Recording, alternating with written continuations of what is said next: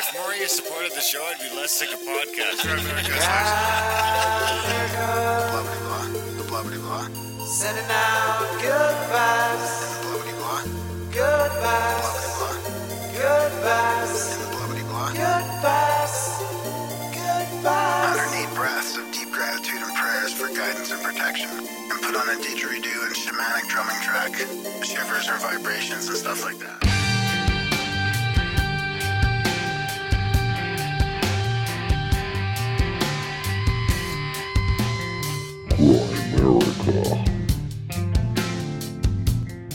You know, the law of attraction is interesting. Within the simulation context, it makes a little more sense because, you know, if you've ever played a game like Minecraft or uh, Second Life, you can create physical objects, right? And you can change your character. Okay, guys, welcome back to the Grimerica Show. We are going to be chatting with friend of the show, Rizwan Virk, a little bit later. I think I call him a friend of the show. We hit it off pretty good, and then they transferred us our entire back catalog of video over to their new company, Bitmovio, and set us up an account there and announced us in the newsletter and everything. So that's fantastic. We're excited to be over there. Um, by Wednesday, the 14th. We should be live streaming there on the Bitmovio platform. So head over there. There'll be a link in the show notes. Head over there and check us out there. Check out the live stream. Join the conversation. And uh, we'll see how fun it is. And everybody's favorite co host over here, Graham Simulated Dunlop. How's it going, buddy? Good, good, not too bad. You're wearing flip flops. I am. Yeah, It's like 10 degrees. I know. It's it's it's just we go from you know summer to It's unbelievable to unbelievable. Fall. But it hasn't it'll been summer. better. I mean, Oh, we, yeah. we had the hottest day there the other day that we've had in a while, in a couple years. But I mean, summer's been the shits. I don't think so. No. I don't know.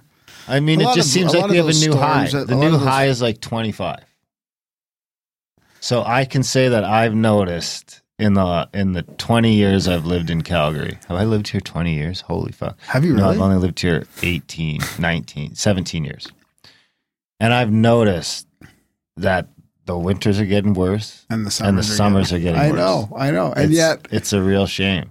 But yeah, we had that 33 degree day. That was the hottest day we've had in a while. And today it's, I mean, it's August, what, 9th, 10th? yeah, I remember. Yeah, I remember a few like 10, 15 years ago, maybe even twenty. That driving through the interior of BC it would be like forty one degrees. Like it was insanely hot. So it's August 10th. It's 10 degrees. So that's times 1.8, give you 18 plus 32, 18 plus 30. So it's 50 degrees Fahrenheit Well, in the dog days of summer. I, I think you finally got a hold of Tony Heller, and we're going to Yes. have him on the show. We are. And he's he's really been showing. So what's his name? on- Is it Tony Heller or Steve Goddard? I don't know who it is. I don't know. I don't know. But you know, It's a real I mystery don't know. It's a real mystery. I know. I can't figure it out. But it doesn't really matter. And it's from real Well- cli- real climate science, and and you know he's showing how they take away the part of the temperature record that they don't want us to see. You know, and when he when he shows all this stuff, it really makes me question whether we are even global warming or whether it's just strictly climate change. So, you know, we had a great chat with Rizwan Virk here, and we're gonna have we're gonna be on this Bitmovio platform, which is not there's no censorship on I it. mean, as how far as I know, like we can talk about global warming and How stuff. can it not be a it, right? simulation? How can Yeah, it not be like no. Epstein's dead today? I know, and he's dead on eight. Ah, don't get He's into that. dead on the It's- dates. It's a- yeah, I know. You know, It's like it's actually as soon as I read that, I was like, it's a fucking simulation. yeah. If you, if you line up the day, month, and year, I know. it's Hillary's initials. I know. No, It's not. HRS. no, she's she's HRC, Darren. Oh. It's it's not there. It's not her. It's Well- not her initials. It's it's the uh, it's the Hillary something suicide, right? Hillary. Uh, I, can't Oh, remember it's now. even See, worse than that. So it's total cheese. It's not. Yeah, it's cheese. It's That's just it's too- just making shit up. uh, Hillary Epstein's suicide, maybe. Hillary Epstein Maybe. suicide or Epstein Hillary suicide. so yeah, something like that. that's It- it- terrible. I know, That's but I mean, really- but we got to be able to talk about it and joke about it without getting censored off of YouTube and all Well- this. And, then so this is something I want to talk about I think he got extracted. They said he was still alive when they put him in the van in the ambulance. In the ambulance. Yeah, the van, that's what it probably was. The ambulance. so you, so we could, what, so we you're have, if we didn't like, have guests all the time, we could have great titles. yeah. So you're thinking of uh, that he's been taken into other c- custody, kept alive because he's still going to squeal. No, no, I think Mossad took him back. Then they had like a total lookalike they threw in the van. So they took him back to actually like. Oh, you thinking like not extracted to protect so he can squeal, but you're thinking like saved actually. Yeah, so oh, it can't wow. squeal. Oh wow, that's interesting. Yeah, jeez, that sucks. That's really bad if that happened. A bunch of the files came out though, didn't they? I I'm not sure what's going on. Honestly, I haven't. I just have not had time to keep up. I mean, a lot of people are. I mean, we got people that are on top of it. We got to do an episode on it though, smart. like a full blown episode because there's a Well, lot get- of stuff to it. I mean, it goes deep. We want to get uh, Amazing Polly from Canada on or something like she that. She said no. Did she really? Please come on, Polly. I'm sure she listens. She's I don't nervous. think I think she's nervous. Yeah, maybe. It's a live thing. Yeah, I know. Well, it's not, we're not. We're not don't have live. to do it we don't have to do live. Yeah. We won't do live. You can even review the show before we, uh, before we submit it if you want. But it is different if you're a YouTuber and you're going through script and you're and you're editing a video No together. reviewing anything. it's different than going on on you know I on a podcast, right? control. We get approval and nothing wrong with that. All right. Anyways, No edits. anyways, the thing is, Can't start editing. the th- no, People notice the cuts. That'll Who be it. That'll be it. Who said You'll editing? be ruined. I didn't say that. I just said she can Okay. review it and approve it, All right. and then you can have say whether you edit it or not. Okay. No edits. No edits. So part of the thing is we want to be on. We got to spread out on other platforms because you. I mean, Oh, I've been yeah, watching a lot great. of YouTube. Like I'm kind of. I'm waiting for to be honest YouTube. So I made some effort here to. Like, I downloaded the app Bitmovio, and I think this is what people should start doing. Like I have to do it myself. Like I have to start participating on the other platforms myself. Like I got to stop watching YouTube, start watching these other platforms. I think that's the way to do it. Like I can't just keep talking about these other platforms, like And not use whether we're Yeah, that's- on like BitChute and Minds and these other ones. Like I have to just get, I mean, go to the point I go. where I think about deleting Twitter sometimes. It's like, hey, if I deleted Twitter, then I would just be on Minds all the time. But I can't do it.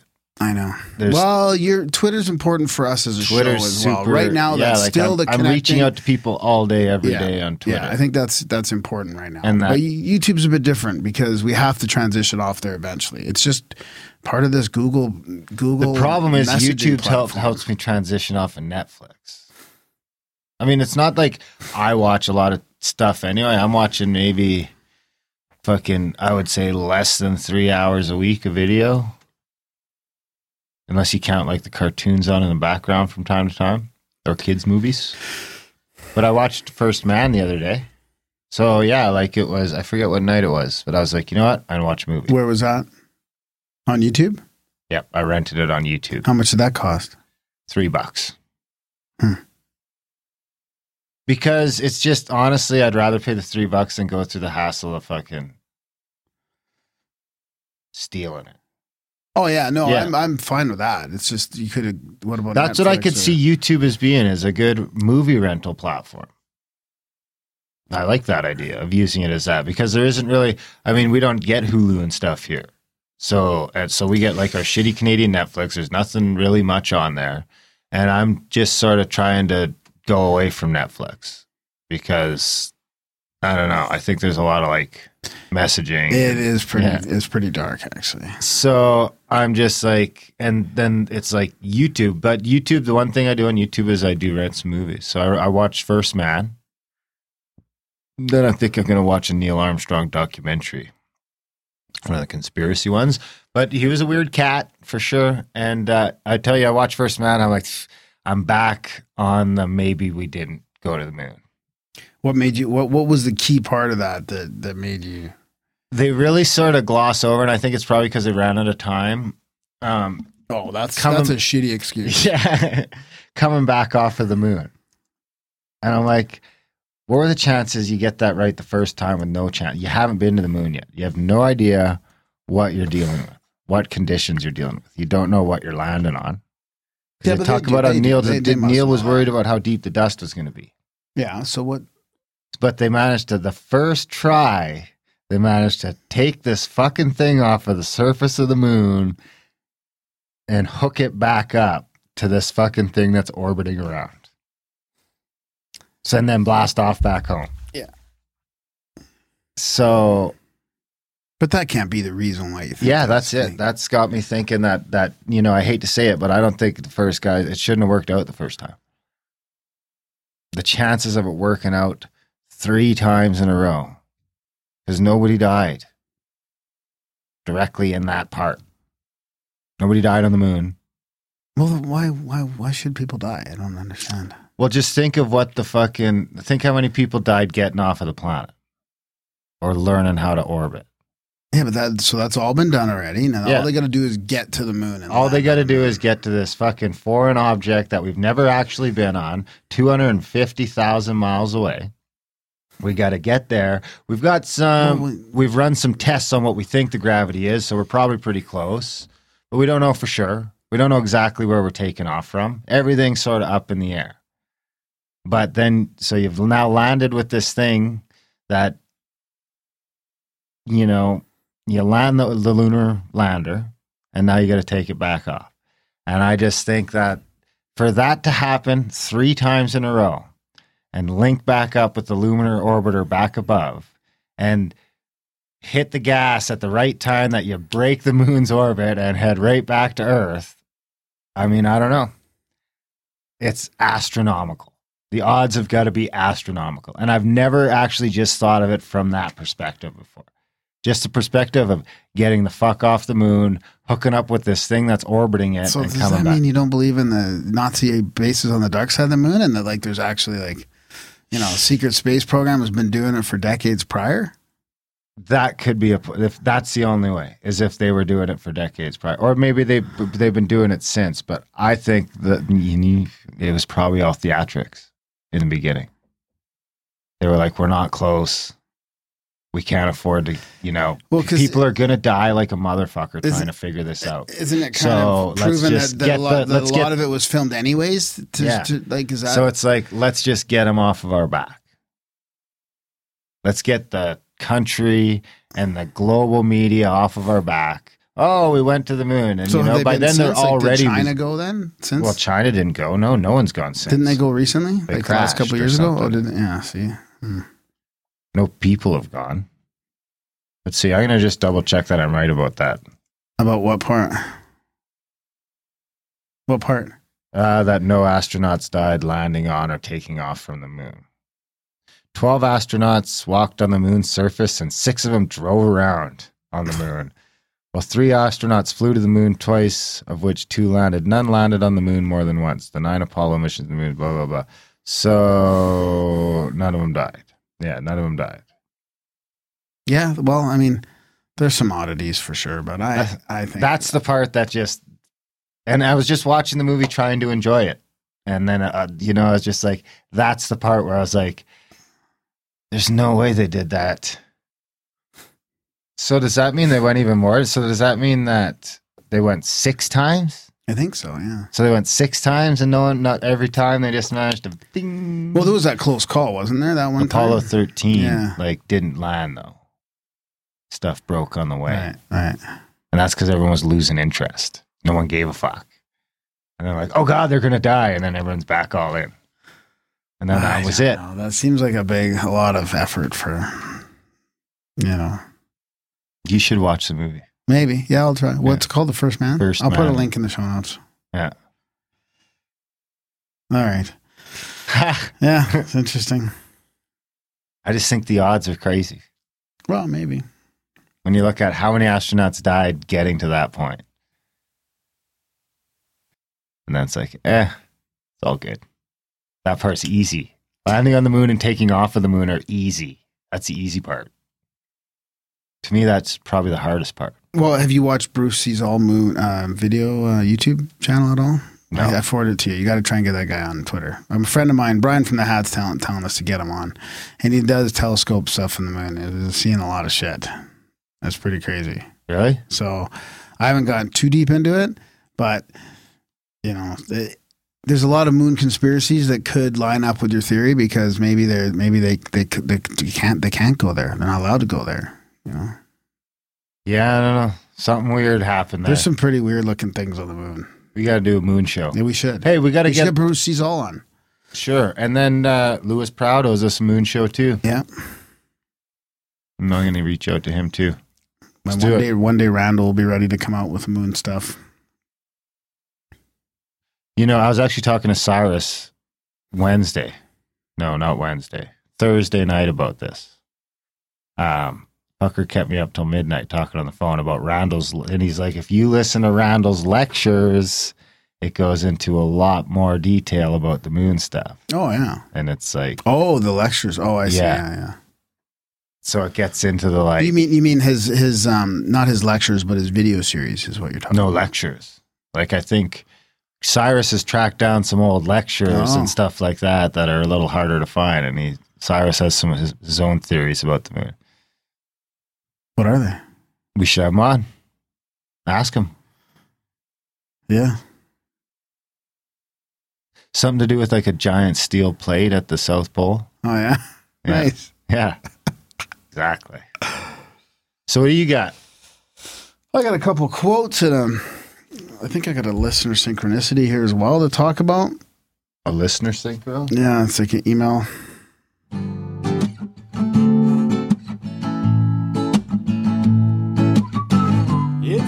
Profound quote of the week. Darren, can you guess it? It's the profound quote of the week. Can you guess the human who Okay. spoke it or wrote Ready? it down? This is the oct- this is from the Octopus of Global Control. This is from the chapter. This is from Charlie Robinson's book. I love this book. It's full of quotes. Physical control, censored, surveilled, and watch listed and jailed. Am I coming through okay there on the levels? Did Might you turn me down or something? I think the main was down. Oh, is that going to be okay? I don't have Hope to we be. have to know. I can't. We can't do redo this. No, no, we'll just uh, the uh, the uh, phonic will fix it. The If it sounds weird, it's because we fucked up the volume. Okay. I did The, personally. the technotronic era involves the gradual appearance of a more controlled society. Oof. This is this is Oh. the theme. Like this is the theme, right? Cha- out of chaos comes order. It's like, and the more I think about this, some of these old quotes from these elites, they're creating all this chaos, and that's what we're, we're in the midst of right now. So they can completely clamp down and control everything. Oh yeah, I mean, It's it's like, and people don't see it they the people that are actually propagating that are the ones from the wrong side of history on 1984. Like I don't, it's everything's flipped around. they It's crazy. A couple years calling Trump and Hitler, and now they're begging him to take his guns. Yeah. Oh boy, such a society would be dominated by an elite, unrestrained by traditional values. Soon it will be possible to assert almost continuous surveillance of every citizen and maintain up to date complete files containing even the most personal information about the citizen. These files will be subject to instantaneous retrieval by the by the authorities. Chomsky. That's from Zbigniew Brzezinski. Between Ah, two ages, I gotta add Brzezinski. America's role in the technotronic era.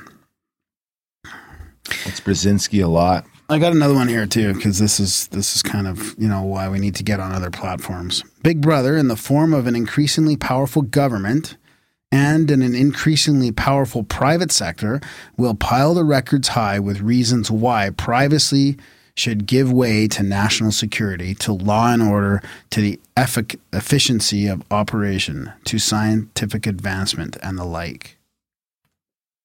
Ugh.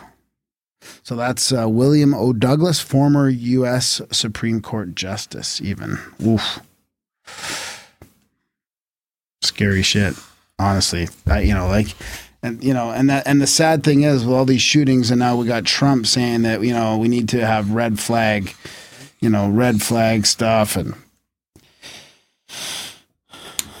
and you know more background checks for guns and i mean i don't know what the answer is i don't even have really an opinion about that but there's so much fake news about these shootings it's unbelievable it's just they're, they're doubling down completely on the lies and i mean you know, the amount of people that are falling for it, it just blows me away. It doesn't take much to research that they're complete lies.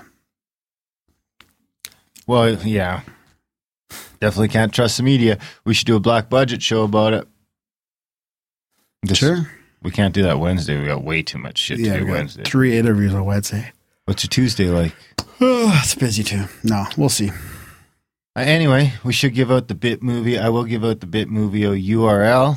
It is bitmove, B I T M O V dot I O slash channel slash Grimerica Show. Nice.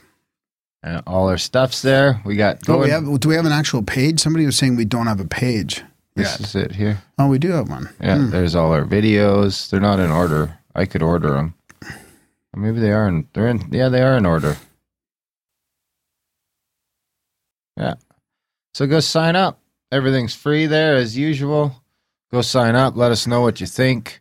Uh, take it for a test drive. Maybe watch a video or two. There's a little tip button there. I don't know how that works. We prefer you just use the support page. Yeah, we're still on there for free. Like we we're not uh, monetizing them yet. We only got two followers, so we could use a couple more followers. Bitmovie, bitmove.io, Grimerica Show. Uh, you got a synchro? Sure. Yeah. This is a this is a good one. A good one? Well, it's also a tip a, a tip for Khechari Mudra. I'm a rambling gram with synchronicities all over the web. And Aaron is skeptical about everyone and don't believe it yet.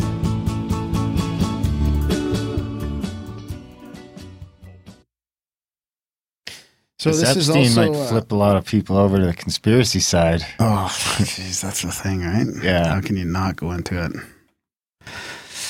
So this is synchro and a tip for Khechari Mudra, and that's where you put your tongue up your nasal passage to reach, Oh, your, reach okay. your, to reach your third Okay. eye or your Yeah, yeah. pineal gland.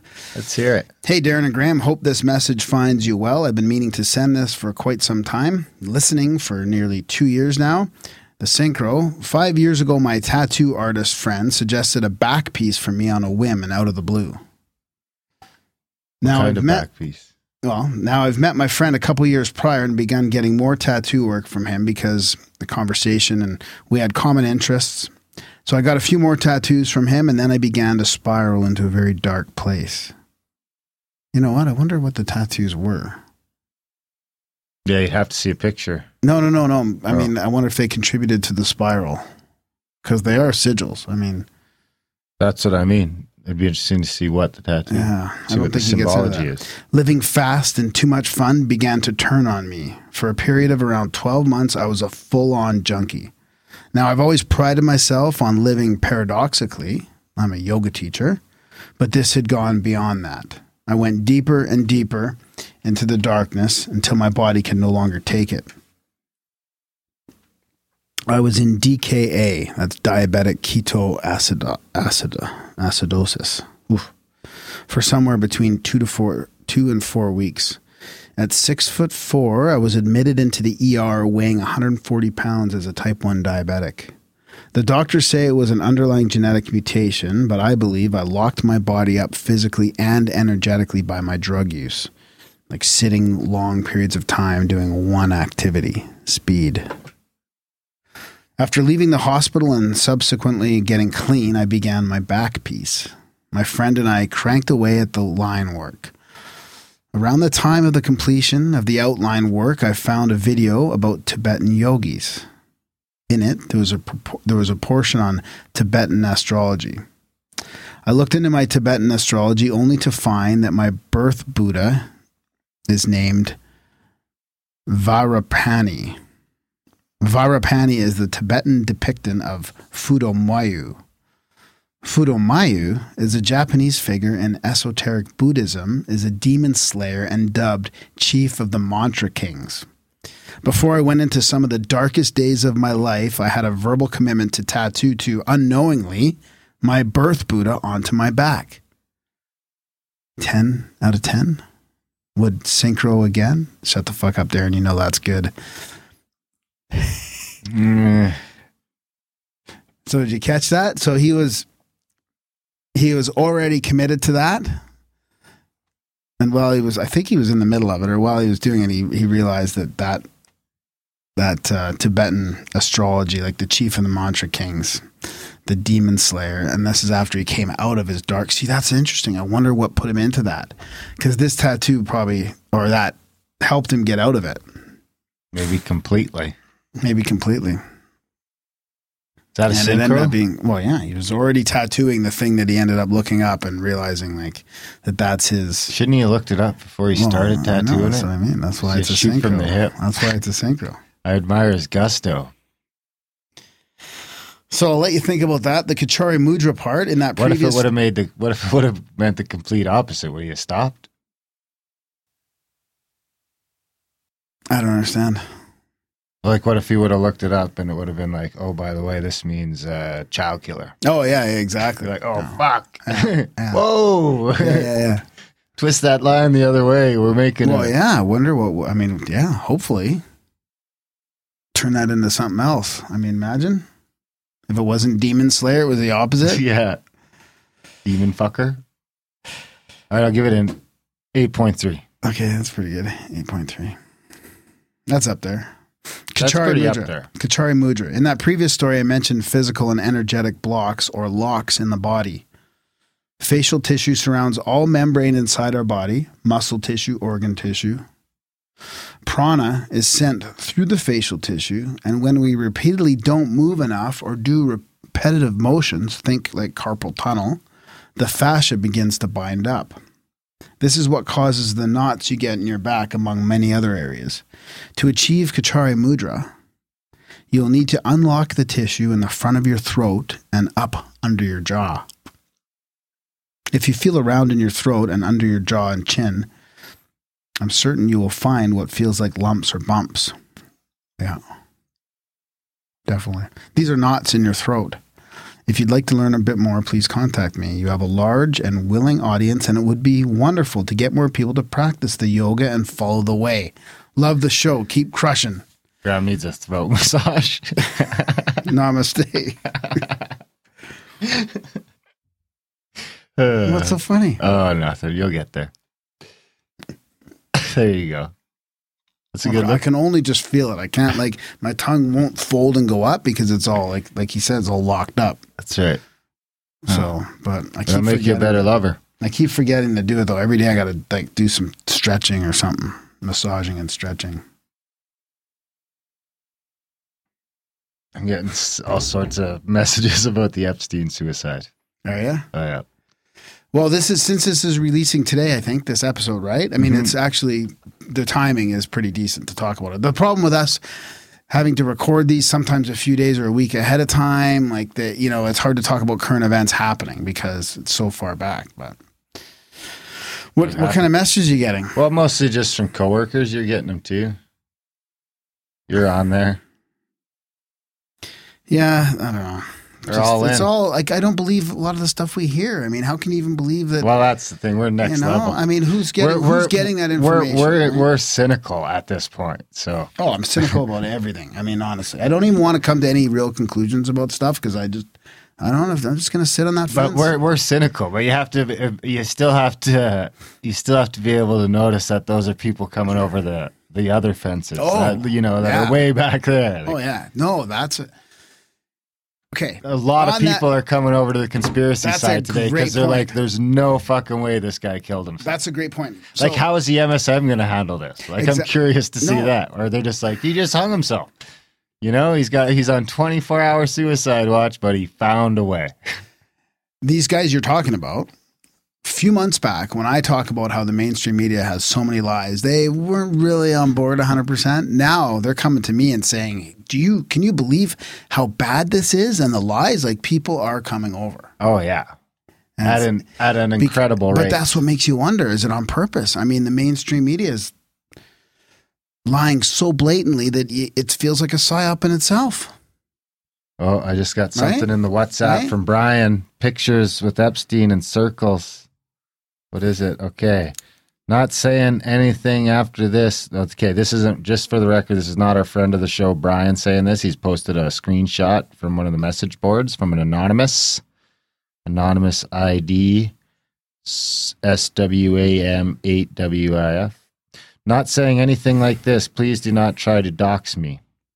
But last night after 4:15 a.m. count, they took him in took him medical in a wheelchair front cuffed, but not one triage nurse says they spoke to him. Next thing we know, a trip van shows up.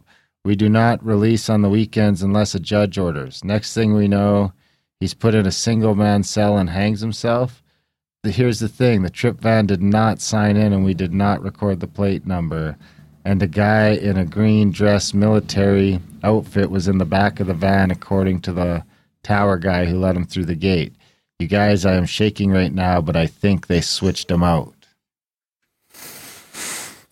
So we have a circle here of Jeffrey Epstein's ears. And oh wow, this is very in depth. These guys don't often. Is that from Q? No, this is I don't know who it's It, it might be.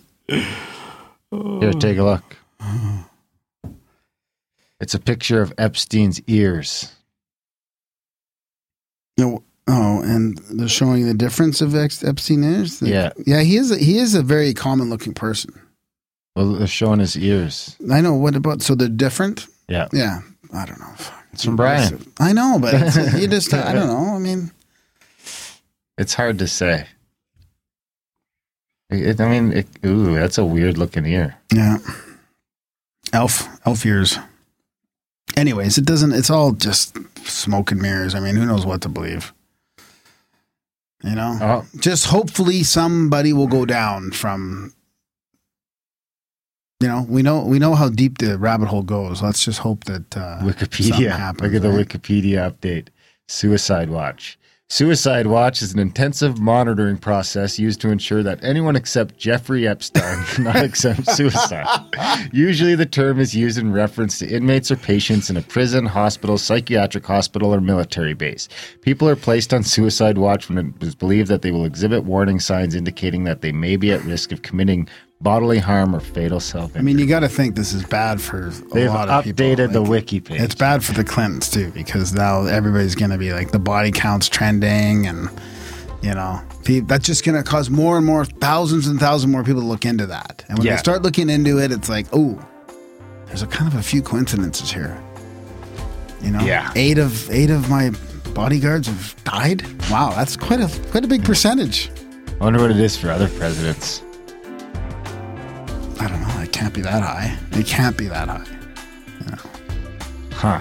i know bodyguards are probably living a little bit you know faster and looser than most people you'd think but Yeah. Well, we better wrap it up, get you on the road. yeah i gotta go All right, guys. Uh, thanks for listening.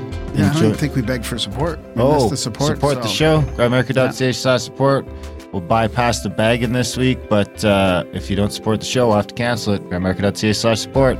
Sign up for monthly. We love you. Uh, enjoy the chat with Rizwan Virk.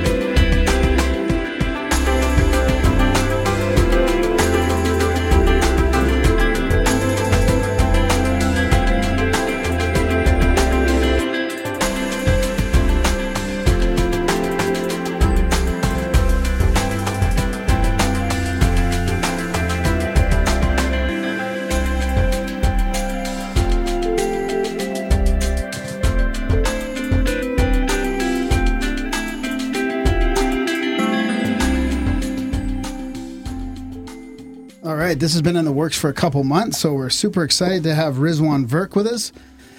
He's uh, he currently runs Bay, Bay, Bayview Labs and Play Labs at MIT, and he's a video game industry pioneer, an independent film producer, and author. Oh, his latest book, which was fantastic, is the simulation hypothesis, something that we talk about a lot here. And it's an MIT computer scientist shows why AI, quantum physics, and Eastern mystics all agree that we are in a video game. So, welcome to the show, Rizwan. How's it going? Thanks for having me on. I'm doing okay. How about yourself? Yeah, we're okay today.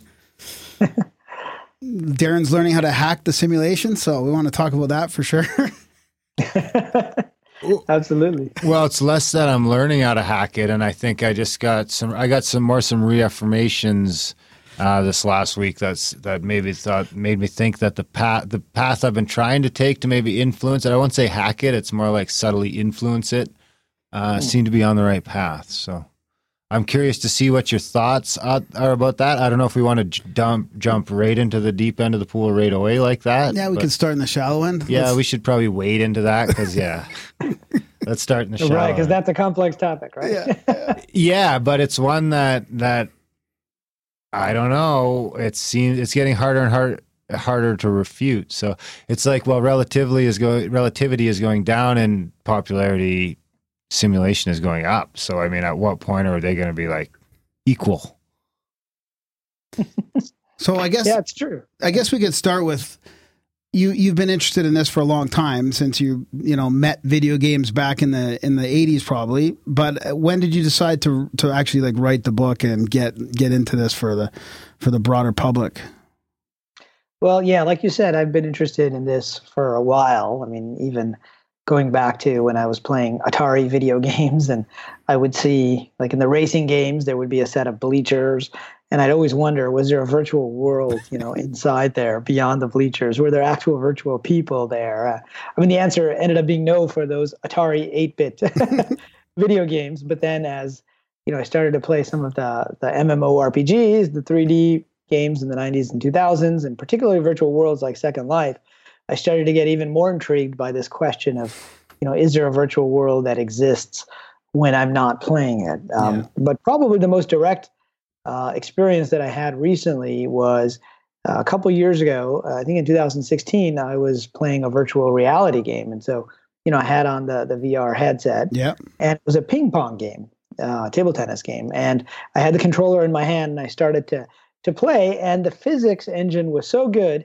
that it felt like I was really playing ping pong. I mean, I had a paddle in my hand, and there was an actual table, and there was an opponent on the other side of the table. Now, the resolution wasn't even that great. Um, I mean, if the, uh, the the opponent was just kind of a blocky figure, but it felt so realistic that at the end of the game, I totally forgot that I was in virtual reality. and I felt like I was really playing ping pong. So I set the paddle down on the table and I leaned against the table. And of course, there was no table.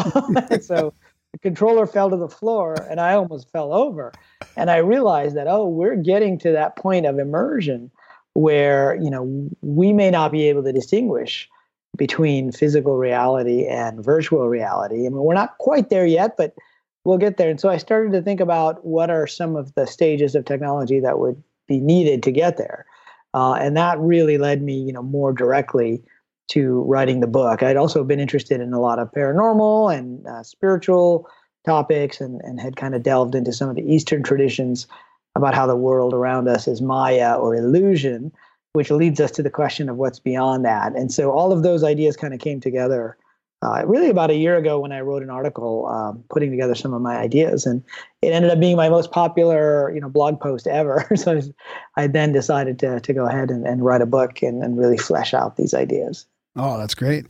Yeah, I'm not much of a video gamer myself, but I, I do remember playing in the 80s as well. And, and I actually, it was Sim City that got me. Video games it in was- the 80s must it have been. Yeah, it was Sim City in the late 80s, early 90s. It got me kind of addicted. And I was like, whoa, whoa, this is like, I'm staying up all night playing these simulation games. And then, and then recently I, I did try on the VR mask as well because my sister works at this Cloudhead, uh, Cloudhead Games. They're a VR developer on Vancouver Island. And uh, Yeah. it's a game like it's kind of like a Goonies meets uh, Myst, that game from the the '90s or whatever. And you're fully immersed, like you're in you're on the beach, you're in all these different environments, like you're almost like in a movie. And and that's uh, what made me realize like the potential of of just being in this world. And now that like Facebook, I think owns Oculus, like where are we going with this virtual world? Like, and then reading your book makes you think, you know, soon there's millions or billions of people are going to be plugged in literally plugged into another world. Right. It's kind of like uh, I don't know if you saw the the movie Ready Player One. Yeah. Where you know they had the Oasis, which was a virtual reality world, and everybody used it for everything from going to school to you know fitness, sports, socializing, all these different things. And of course, those are still you know with virtual reality glasses. So although it's very possible you'll forget that you're in a virtual world, at some point you'll be reminded because of the VR glasses. And uh, you know, I had another experience where it was an early VR uh, uh, game where I was inside a cave cavern complex and they had a crypt to the right and, and a huge fall. And I was afraid to move my leg to the right because I felt like I was going to actually fall into this crypt. Of course, there was no crypt. I was in a VR room. Uh, but you know, the question then is, at what point do we no longer need the glasses, uh, and at what point can we reproduce that experience? And you know, this leads us to the, the, the most popular incarnation of this idea in, in, in, science fiction, which is the Matrix, right? because uh, even people who haven't seen the movie, you know, know the basic idea that Keanu Reeves is playing uh, Neo. He's a hacker and he's living his kind of droll existence life, and he comes across Morpheus, who's played by Laurence Fishburne, who's named after the Greek god of dreams, who tells him, "You have been living in a dream world." And I can't really tell you what the Matrix is. You have to be shown. And he gives him this choice of the red pill or the blue pill. Uh, and Keanu Reeves, you know, Neo takes the red pill and he wakes up inside a pod. So it was so fully immersive that he wasn't aware that he was living a virtual world. And so, you know, in the book, I lay out 10 stages of development, video games and technology that would get us to that point, which I call the simulation point, the point at which we can create something like the Matrix that uh, is is quite indistinguishable. And it's not just about the resolution, so it turns out our pixel resolution has gotten quite good. Yeah. Uh, most movies you see today are uh, digital movies. You know, transmitted over digitally to the movie theater, and they project it at 2K resolution. Well, many screens now have 4K resolution, and pretty soon we're going to have 8K resolution. And if you've seen a movie like Blade Runner 2049 or The Avengers or the later Star Wars movies, the special effects blend in pretty well with the live action. And you sometimes can't tell the difference. Uh, that's because the pixel resolution is so good. But the problem with technology, from a technology perspective, is how do you render that in real time, right? And that's always been the problem with virtual reality. Is you know if you have the glasses on and you move to the right or to the left, you know you have to actually render the pixels moving. And so that technology is getting better, but it's not quite there. You can't do that with photorealistic. And so in, in the book, I lay out the 10 stages of technology development and you know starting with text adventure games which you know takes us back to the 1970s with adventure and then the 80s with zork then you have arcade games like pac-man and space invaders and those were the games that i grew up with. Then you have more role-playing games where you take on a character which started off with like king's quest as graphical adventures. But if you've ever played any of those games what you'll notice is the character kind of walks across the screen and he gets to the edge of the screen and the screen shifts and what's really happening is that the pixels are moving. So all of those pixels are already rendered. Uh, so all of the screens are basically pixels stored in memory, and the computer is just moving them. But if you ask somebody in the in the 80s, can you uh, render a fully 3D world like World of Warcraft or Fortnite or uh, uh Second Life or even The Sims online? The answer would be no, there isn't enough computing power to render all of those pixels. But the real breakthrough came with 3D modeling where you didn't have to render all the pixels. You just had to have the shapes of the objects and then textures. And then the, the, the rule of thumb was only render that which can be observed mm-hmm. from your character. Right. And so that was kind of the big breakthrough that allowed us to do these 3D immersive virtual worlds, at least on a screen. Uh, and, and so that's a key you know, part of development. Uh, virtual reality and augmented reality are like stages four and five, uh, but we're still using glasses. So if you remember when Neo woke up outside the Matrix, he had an actual cable that was plugged into his his uh, neocortex, which is probably why why they call him Neo. Um, and they could swap out the simulation, right? They had the dojo, the martial arts dojo, and they had uh, the scene where you know there were lots of people in gray and one woman in red who was a, a virtual character or what we would call in, in, in the video game world an NPC, a non-player character, right? And so that is area is called today it's called BCI or brain computer interface. And so the question is, will we be able to beam scenes directly to the brain, and then will we be able to read your responses, hmm. just like when I was playing ping pong? will we be able to read them directly from the brain and send them back to the cloud? And if we can do that, then we're well on our way to reaching this theoretical point. Uh, and then there's AI and having realistic NPCs like Agent Smith in uh, in the Matrix. Uh, and then finally, there's this idea of downloadable consciousness. And this is a, actually a very popular topic here in Silicon Valley, which is can I download my consciousness onto a silicon device? There's people who think that you'll be able to do that within, you know, 20 to 50 years. Uh, and you know, that brings up all kinds of philosophical questions about what is consciousness and is that really possible or not. But in any case, you know, my estimate is we'll get to the simulation point ourselves within 50 to 100 years. So let's say by 2100 or 2150, where we can produce something like the Matrix. And so the question that that gets asked is if we're going to be there in another 50 to 100 years, what would a civilization that has had computers for a thousand years or a million years, you know, what have they been able to produce?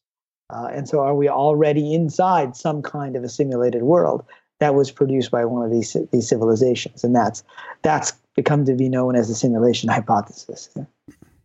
Which makes a lot of sense because we're running a bunch of these things. Um, you know, we're running probably, you know, I would guess hundreds of thousands of rudimentary simulations all around the world right now as we speak. And that number is probably only going to increase as we get closer to that point. So if you only have one base reality and you have 10 million virtual realities or simulations running where all the parts of the simulation are somewhat are programmed to be at least think they're self-aware then you know that's interesting.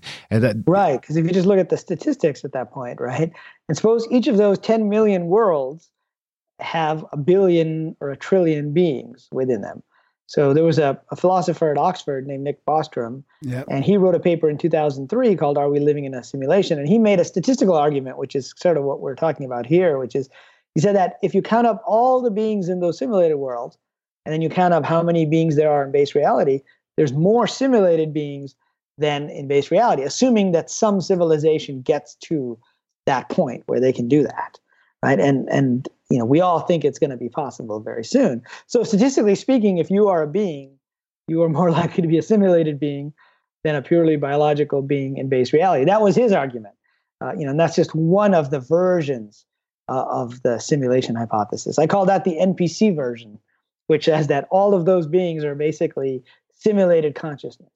Uh, then there's the PC version, which is the player character version, which is more like the Matrix, where you know the people like Neo and uh, Morpheus existed outside the Matrix as conscious beings. And in this case, they were biological beings, but then they also existed inside the Matrix, and they were doing a virtual character that they were role playing inside the Matrix. And so that's more akin to our video games, and that's why I like the video game model because it can accommodate both of those, both the player characters and the non-player characters, into one theoretical model.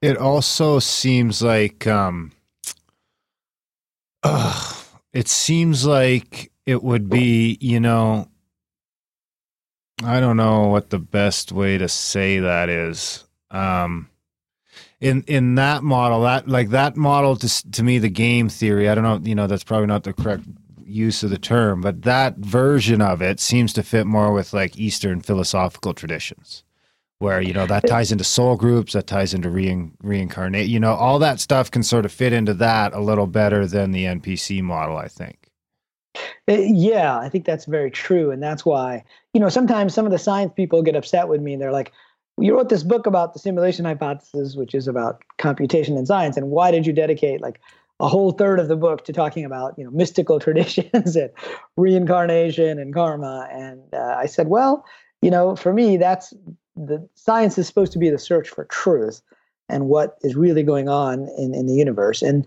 that was also the domain of religion, right? It was most religions get founded because somebody peeked outside the simulation.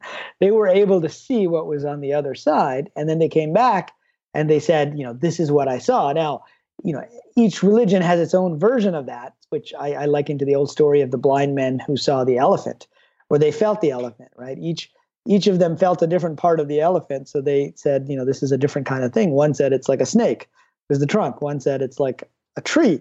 which was the legs, and one said it's like a house, right? And so, you know, if we take what the religions have been telling us and say, okay, let's step back from any particular religion and say, what are the patterns and what is it that they're all saying? And they're all saying that this physical reality around us is not the ultimate reality, that it's more like a training ground, and that whatever we do here is being watched. Okay, being watched by who? Now is where you start to get into the difference between the, the Western Judeo Christian religious traditions versus the Eastern traditions.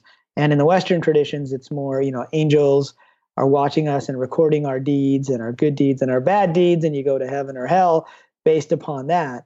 In the Eastern traditions, you have this idea of multiple lives, uh, that you come back and you play a different character in each life, and you have tasks that are based upon your karma from the previous life, right? And in, in this is where Buddhism and Hinduism differ a little bit. Uh, they both have this idea of reincarnation, and karma is what drives the reincarnation, right? So if you look at those, say, well, why do you have to have another life? It's because of your karma. And uh, in Hinduism, there is an indestructible soul that goes through lives. And in Buddhism, they say, well, the reason you come back is because of your karma. So you're really more like a bag of karma, which is like a set of information about you, which is like your score in a video game. So, you know, the more I thought about how video games work, we have quests and achievements, right? When we make video games, that's how we direct the user. You could think of a questing system that is a very complex questing system that says, you know, you do X and you have to fulfill this quest with person Y. You may not have to do it in this gameplay session. You could do it in the next gameplay session when you're a new character. And so, where does karma live? You know, I'm a computer science guy, so I say, uh, I like to look at this and say, uh, you know, how would it work? Right? Getting apart from the question of does God exist or not, I'd say, how does this whole thing work? Right? Uh, and it make made more sense to me that this stuff exists outside the rendered world on what we would consider like a cloud server right? Obviously it's a different kind of computation than what we're used to but it lives outside the rendered world just like our score uh, in a video game or our inventory for, of things that we have to do. And so you can envision a pretty complex quest system where every quest unlocks a new quest. And so if you end up having a certain task and you accomplish it like uh, go find the map to the Goblin King, you know, then go get the treasure, go kill an orc, right? If you do that in in our video game of life, it creates more karma and more tasks that you have to follow up on. Uh, and so I found that the Eastern traditions it actually fits very well into this idea of the simulation hypothesis. So they have a term in the Hindu Vedas, which are kind of the oldest known you know scriptures, of the lila, uh, which is like a grand play, like a stage play of life that we're all engaged in. Now, of course, back then they didn't necessarily have computers, but today we would say what's an interactive multiplayer stage play? well, it's like a video game, right? That's how we would describe it today that we're all in inside this world. You know? So yeah. I found that the religious traditions fit pretty well. Yeah, and like the Akashic records would be the cloud probably then. That's right. So the Akashic record would be the place where this information is stored. Now this is where it gets interesting because you know, people who claim to be able to access the Akashic records don't just access knowledge, they can see what actually happened. So, you know, another reason I wrote the book was a couple years ago, I was working on a, a startup here in Silicon Valley, uh, which was a virtual reality startup. And they would take a video game well, like uh, League of Legends or World of Warcraft, which are like 3D worlds, but they're on a 2D screen. And they would record a scene for you. And then later you could replay that scene, but instead of watching it like on a video feed, you would actually put on a VR headset and it's like you were on the actual battlefield and like this guy is killing this guy. Wow. So you could see it from any place. You could be like a virtual, it's what we called a virtual camera. You could put the virtual camera anywhere. And that reminded me a lot of the Akashic records, but also uh, like people that have had near death experiences. Yeah. Um, so, you know, a good friend of mine is a gentleman named Dannion Brinkley. Oh, he wrote yeah. a book yeah. Saved by the Light. He was struck by lightning and had multiple near-death experiences. And one of the, the the most interesting aspects of his experience is what he called the life review. He called it the panoramic life review. He said he saw every event that had ever happened in his life, but he saw it not from his perspective. He saw it from the perspective of the other person that he did stuff to. And so now he actually saw and felt right? So we're at a different level than what we we did. We were just showing you visually what it would look like if you were seeing it from the other person's point of view. In this case, you could feel what the other person was feeling. So, but it reminded me very much of this. And you know, even in the Western traditions, they have this idea of the book of life in Judaism and Christianity, which where your deeds are recorded. And in Islam, which is part of that whole Abrahamic line of religions, they actually explicitly say you have these recording angels. You know, one is writing down your good deeds and one is writing down your bad deeds. And then when you die and you go in front of God, you actually have to review those deeds. But you don't just see a list on a piece of paper. You see the impact of what you did on other people. Well, it sounded a lot like the life review, the panoramic life review. And I, and I thought, as a computer scientist, how would that be implemented? Well, you know, does it make sense to have, you know, 14 billion angels, two for each of us? You would have AI or computer programs that are just recording this stuff as we go through, and, and that gets stored somewhere in the cloud database like the, the Akashic Records, Yeah, yeah. and that could be pulled up and viewed from any angle, from any person's angle. Uh, and that's where I think there's a real overlap from the simulation hypothesis with not just any particular religious tradition, but really with all the religious traditions. They all kind of fit pretty well in this Yeah. idea. Yeah, I was really glad that you sh- didn't shy away from that in the book and you dedicated that much to it. I mean, because you're, you know, these scientists are are poo pooing you on one hand, yet the evidence shows that you're, you know, the evidence is gonna. I mean, it already shows, but I mean, it's going to be widely accepted. I'm pretty soon, pretty sure soon enough. I mean, materialism is kind of falling down anyways and the NDE evidence the OBE evidence I mean there's all kinds of evidence that consciousness is not created in the brain you know that we are more Right. like an antenna so it you know I mean it's funny that there's still that pushback although I don't think in like 2 or 5 years it's it's going to be this I think people are going to realize that you know Well, I hope so, but you know, they're, they're very slow moving within academia, and it's a paradigm shift for them, which is odd because if you look at physics and science itself, eh, you know, it, it they already are saying there is no material, right? The world. So, eh, you know, the more they look for this physical world, you open up molecules and it's mostly space. And then you open up the atom and it's like 99.999% empty space. And then you go to the nucleus of the atom and you say, okay, let's look inside these protons to the subatomic. And you say, where is this thing called matter? And you, it's like the Russian dolls. You just keep opening up the dolls and there's almost nothing there. And, uh, you know, eventually it gets to the point where it seems like it's just information. Uh, so even scientists are agreeing with that. Uh, there's a there's a really famous physicist named uh, John Wheeler, Mhm. and he was one of the last living physicists to, to work with Einstein and many of the greats of quantum physics. And you know, he, he said, you know, when when when he died, he wrote his autobiography, and he said that physics in his lifetime went through three phases. And in the first phase, it was everything is a particle, like a physical object, right? And that tied to Newtonian classical mechanics. And he said then everything was a field. It was a field of probabilities, and that tied to quantum mechanics. And he said by the end, he came to the conclusion that there was no actual field; it was just information, and that every particle was really a bit of one or a zero. And uh, so he has this this famous phrase that he coined called "it from bit." And so the idea is a physical object, it actually comes from bits. So, you know, now we're back to computer science. Now, I think, you know, he passed away before we got to quantum computers, but in quantum computers, you have this idea of bits that can have multiple values, which ties to, you know, quantum indeterminacy, which we can talk about in a minute. But, eh, you know, it, it was sort of getting to this idea that, that, that the physical universe is an information computation machine.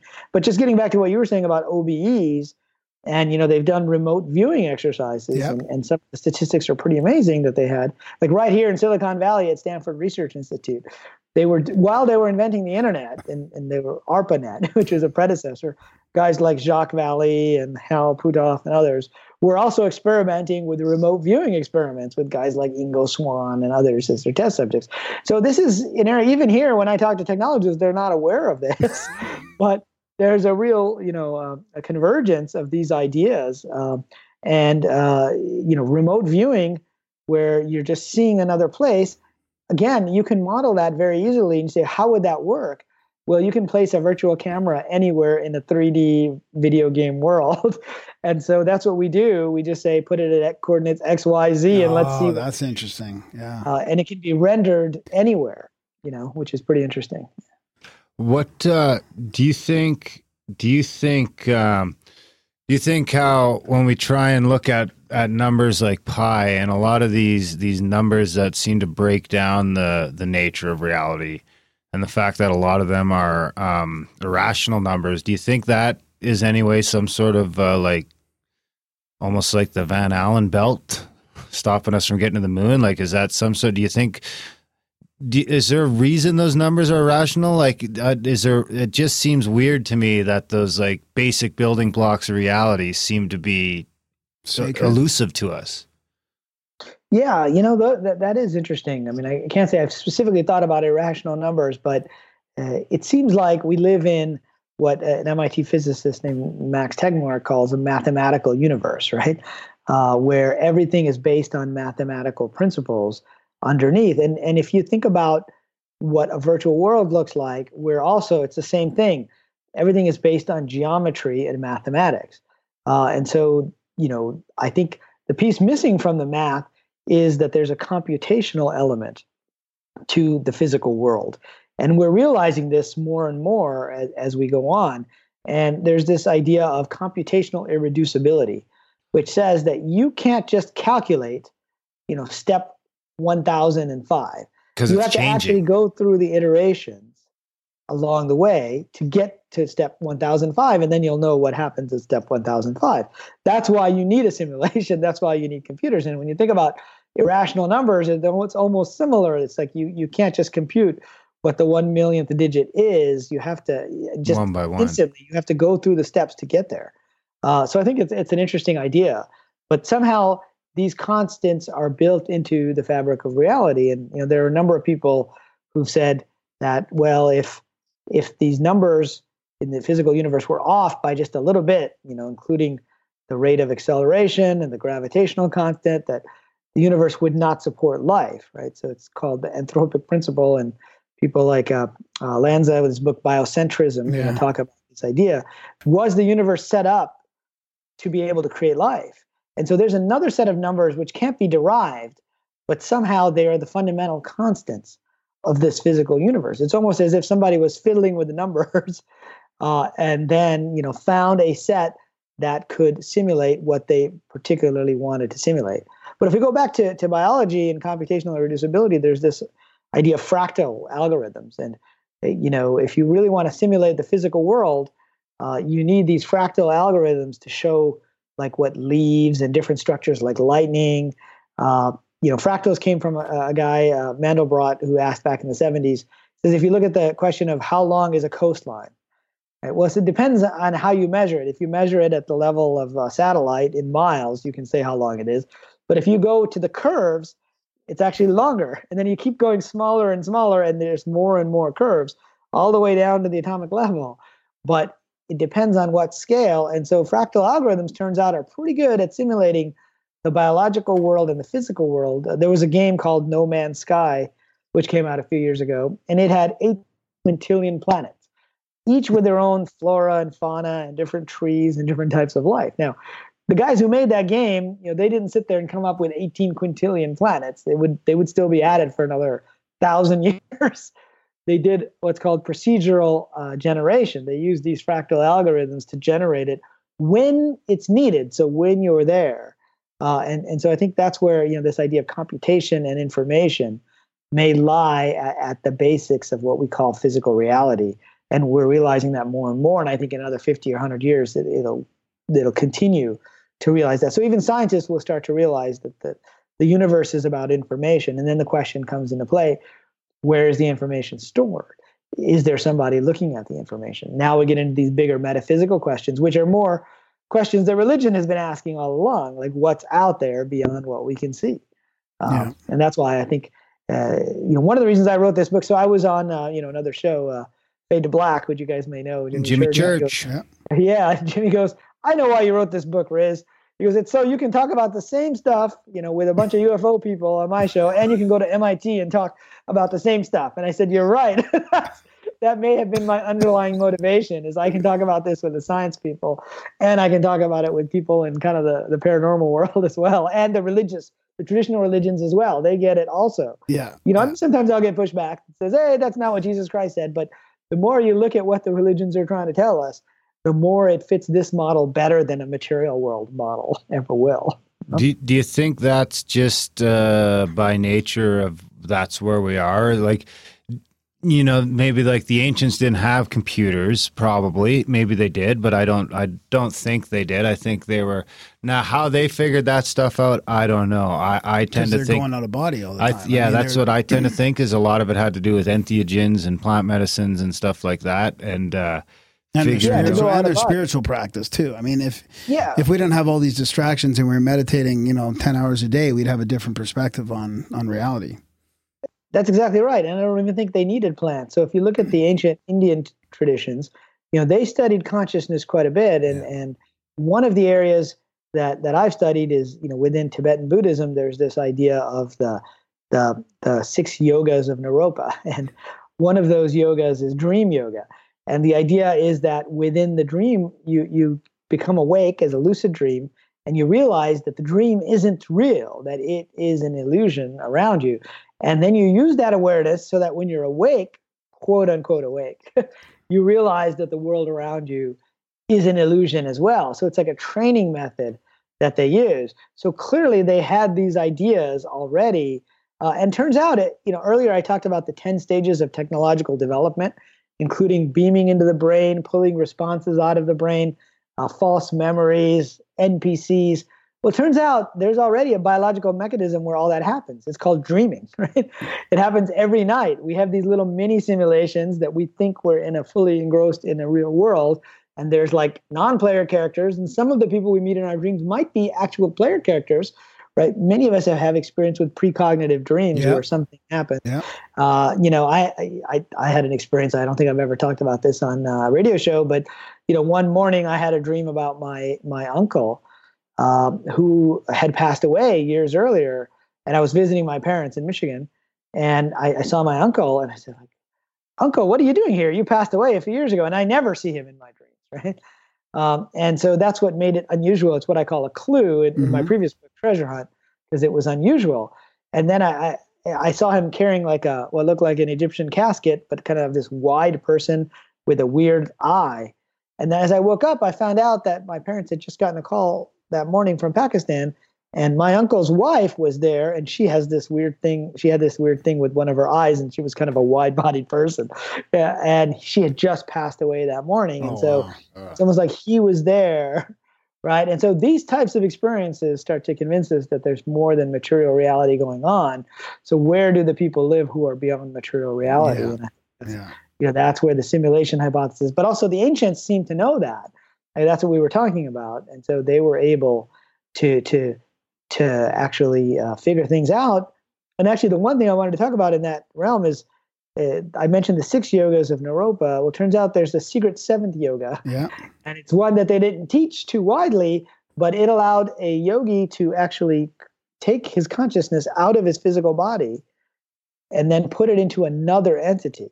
So now we're at the point of downloadable consciousness. I mean there's this idea we download when we're born and we upload when we die. So there's already a natural down but but in this case there was a famous story of a tibetan yogi who fell off his horse and he was about to crack his neck and die he projected his consciousness out into a pigeon that was flying. The pigeon flew to India. He found a recently deceased body. He projected his consciousness from the pigeon to the dead body of this this young man, and then he proceeded to teach yoga for the next I don't know 50 years.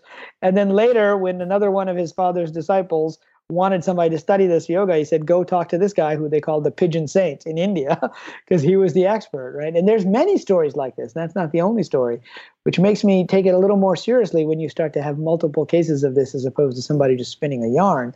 But they knew how to download and upload consciousness. Yeah. You know, which brings us to this this interesting ideas.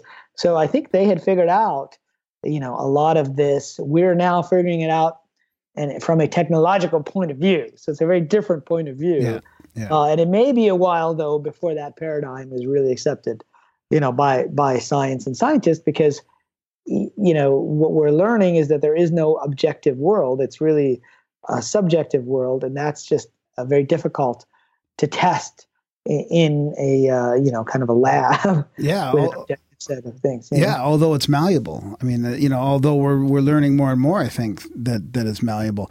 But it does it does remind me of like we've done a couple episodes on lucid dreaming as well, and there's thousands of people that have have had these experiences that you're talking about. We get people emailing all the time with you know deep synchronicities or precog dreams, and there's that whole lucid dreaming aspect, which is another part of where the contemporary evidence is, is going to show us that that it, there is these other other dimensions or other realms. Well, not only that, I just wonder if like if soul groups and reincarnation and and soulmates and things like that were just a different way of explaining, you know, we're using NPC or we're using Yeah, digital well, like- reality and like they just didn't have those terms those did, weren't terms they had so they came up with you know we're it's almost like we're coming up with the same stuff as they came up with but we're using a whole new lexicon to describe it Yeah, I, I actually agree with that. I mean, I you know, as a video game designer, right, we always have this idea of friends in the, your friends list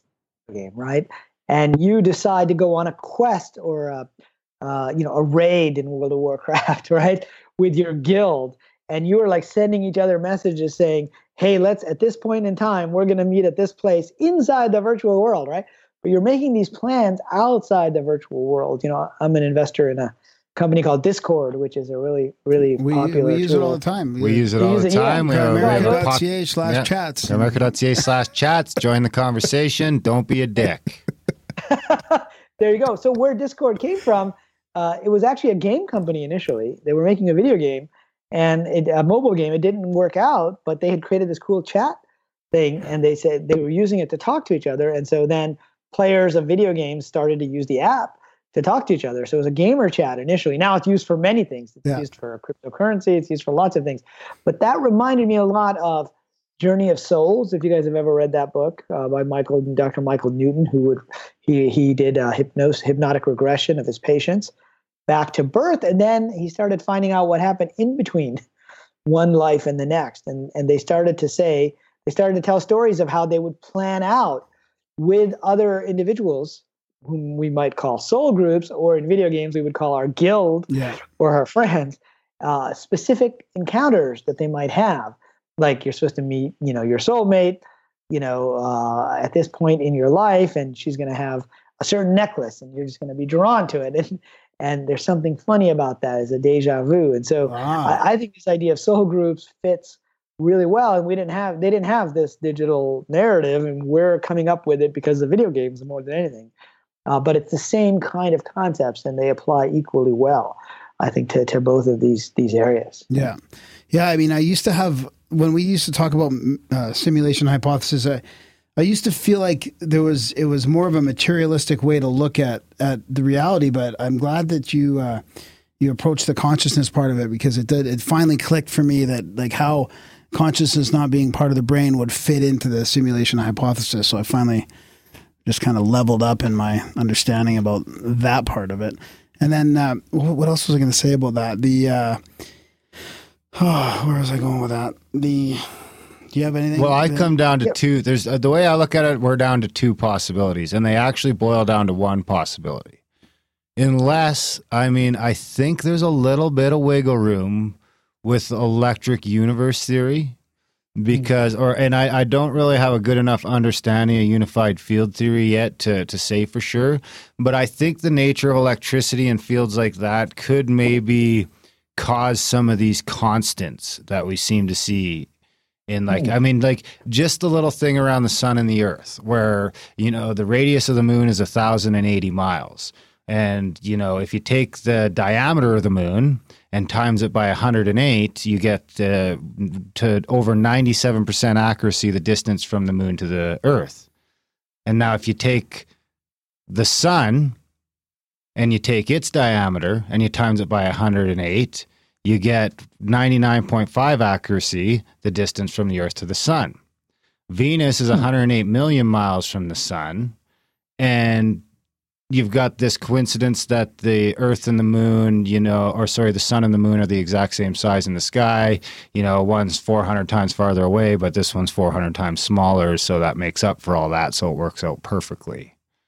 Yeah, it almost seems like uh, you know an algorithmic thing yeah. where you know certain these are the laws for life. are built that way so that it would be x times y. And so you see like this interesting mathematical relation. Now we don't know.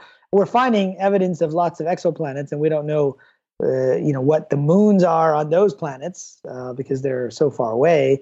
But it's possible that you know if this is a simulated world that there are rules that they're following as well i mean we are realizing that they're very common that there's just this there's probably you know most stars may end up having some planets which even 20 years ago was not acknowledged even 10 years ago they were just starting to to acknowledge that but now there's you know something like in the order of i don't know like a trillion planets that they think is the latest estimate. Yeah, yeah. You know, given a hundred billion stars in our galaxy and a hundred billion galaxies out there, uh, you get to. But but you know, there could be very much these types of rules that are embedded into the physical world. Now, there's a physicist who's a string theorist named Jim Gates. I think he's at University of Maryland, and he says that he found within the equations of string theory, uh, he found error correction codes. Huh. Right?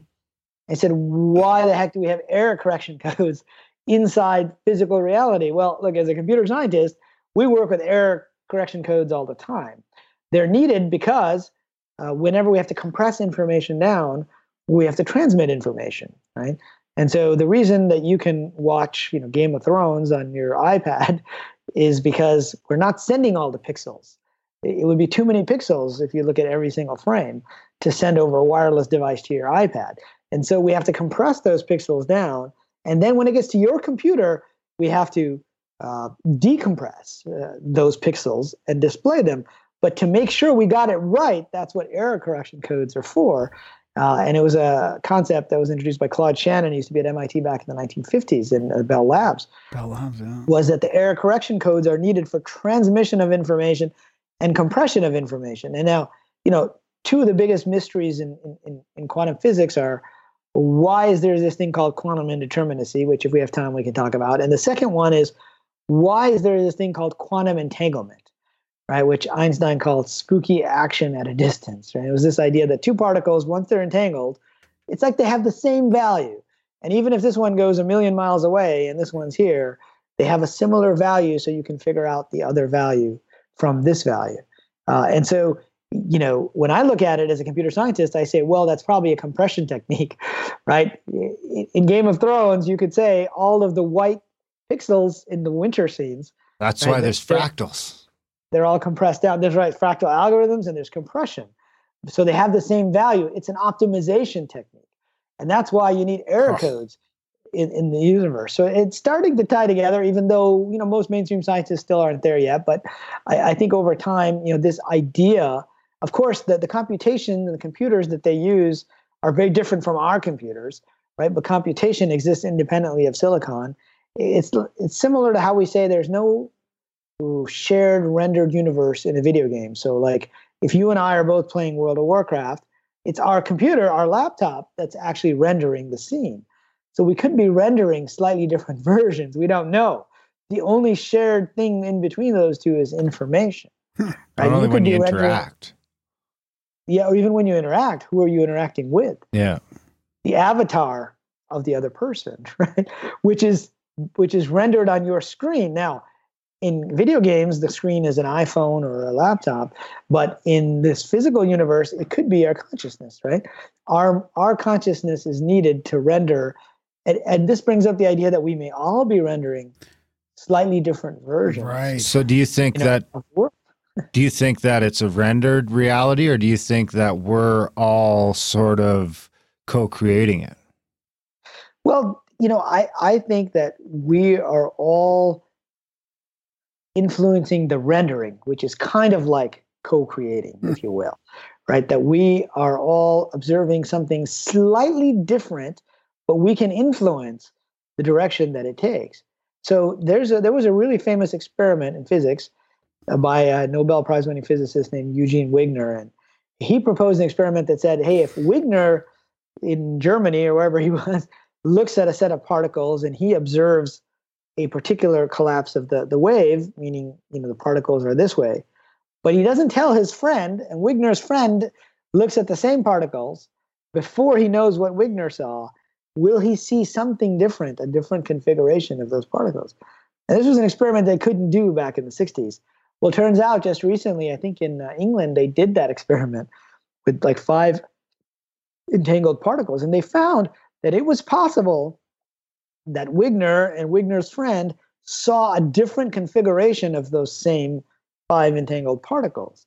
Now that's weird. That means that there is actually no physical reality that's shared, that's objective. Because if two people can look at particles and see a different perspective, it means somehow the consciousness is influencing Yeah. that what they call the collapse of the probability wave to a single physical reality. And so it's possible we are all rendering on our own consciousness, and then we are making choices. Could that Right, just so- be like a dropped frame that we're okay with, though? Uh, could it be a dropped frame? You know, like those those differences in, in rendering are just like you know, because it's kind of like you know where it's it's just like fuck it, nobody will notice. right. Well, you know, in video games, we have to do this a little bit where we have to synchronize multiple players who are sitting on their own computers. Yeah, And you know, if this guy swings his axe at the other guy's character first, and the other guy swings his sword, we have to figure out who did what when. but it, it it's impossible to do because there's no such thing as simultaneity. So we end up having to drop things and, and kind of make inferences. And so it's possible that we're all influencing this collective reality and that we're having to drop various pieces of it in order to create what seems like a shared objective reality. And you know, I mean, this is something the the mystics have been telling us all along, right? I mean, you know, the Buddha said, uh, you know, know all things to be like this: a mirage, or, or a dream, or a cloud image, like a cloud, right? And so this thing that we think of as physical is only there because we're all observing it together. Um, and Castaneda talked a, a lot about this in, in, the, back in the 70s. Now, some people say he was just on a drug trip, right? But you know, the idea was that the, the physical universe is only a consensus reality. He called it right, uh, which now physics may be getting to that point of saying it's a consensus reality. It's the and this is something we do in computer science is we have to come up with a consensus between all the different players of what actually happened, so that we can then transmit that information back to everybody. So so it's a very interesting aspect of of of existence in the physical universe. yeah. And that gets back to your Well, your it's- I was gonna get to your that. reality because this, this is yeah, how that's it's something else the mystics have been telling us for a long time is that you can subtly influence it. You know, and I think that even the Bible, to a certain extent, is trying to tell us that it's been a little bit co-opted and maybe a little bit shifted around so that it, you know, maybe faith is a little misplaced and things like that. I'm not going to comment on that, but there seems to be these people that have said that uh, you know manifestation and the secret and um, all that sort of stuff. And a couple examples of that are like you know the fastball you know you know like 20 years ago it was impossible to throw a 100 mile an hour fastball you know? Now it's like everyone's doing it. If you don't have a couple pitchers on your team that can throw a 100 mile fastball you're behind the times. And something tells me in 10 years it's going to be 105 and in 10 years after that it's going to be 110 and it's not just from technological breakthroughs. It's no, it's, something throwing else. a fucking ball. You know, I don't think we're we're exercising different. I I think we've naturally evolved to throw things like rocks at at prey and stuff like that. Another thing's the four minute mile that no one seemed to be able to do forever, and that's another thing. You know, we're getting faster and faster at running, and I wonder All if it isn't inventions, simultaneous, simultaneous, simul- hundredth monkey things and stuff like that. And I, I just wonder if it isn't that, you know, that th- this guy decides I'm to throw the I'm to throw a ball faster than this guy, and he just believes it with every fucking ounce of his being until he throws a ball faster. But I mean, that's that's kind of a, a mundane explanation for. I mean, I was just listening to Scott Adams Periscope the other day where he starts talking about um, you know, how affirmations and everything that are actually he's he's taken to the next level where he says this is a simulation.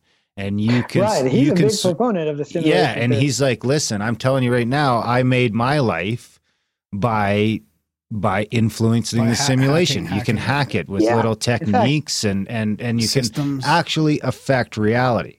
And and the- right. the, He reason that it, when he was a kid, he thought he could become a famous cartoonist. Right? yeah, well, not only Now that, he's- he's cured himself from in, incurable diseases. Oh wow. Like Yeah. he Well, had. I don't know uh, if it's a disease. It's a well, condition. it was a condition, vocal. I can't remember what it's called, but it was uh, it was dysphonia. dysphonia. Something, something, something and uh. I mean, he's like he he has example after example of things he's beaten with affirmations, which are, are things I've seen work in my own life to a, to a certain degree. And and the thing that really struck me is he started talking about some of these authors, and these are this is kind of a rabbit hole I've been going on down independently for for the last six or eight months, and it's you know these books like Think and Grow Rich and Napoleon Hill and and things like of that nature. Uh, Norman Vincent Peale, uh, Power of Positive Thinking, I think it's called or whatever it is. And I mean these are guys that are straight up thinking that guy actually used to be uh, Donald Trump's pastor. Um, Right. But anyway, there's these guys that are saying now before it was manifestation. Now I think Scott Adams is the first person I've heard take that manifestation to the simulation level.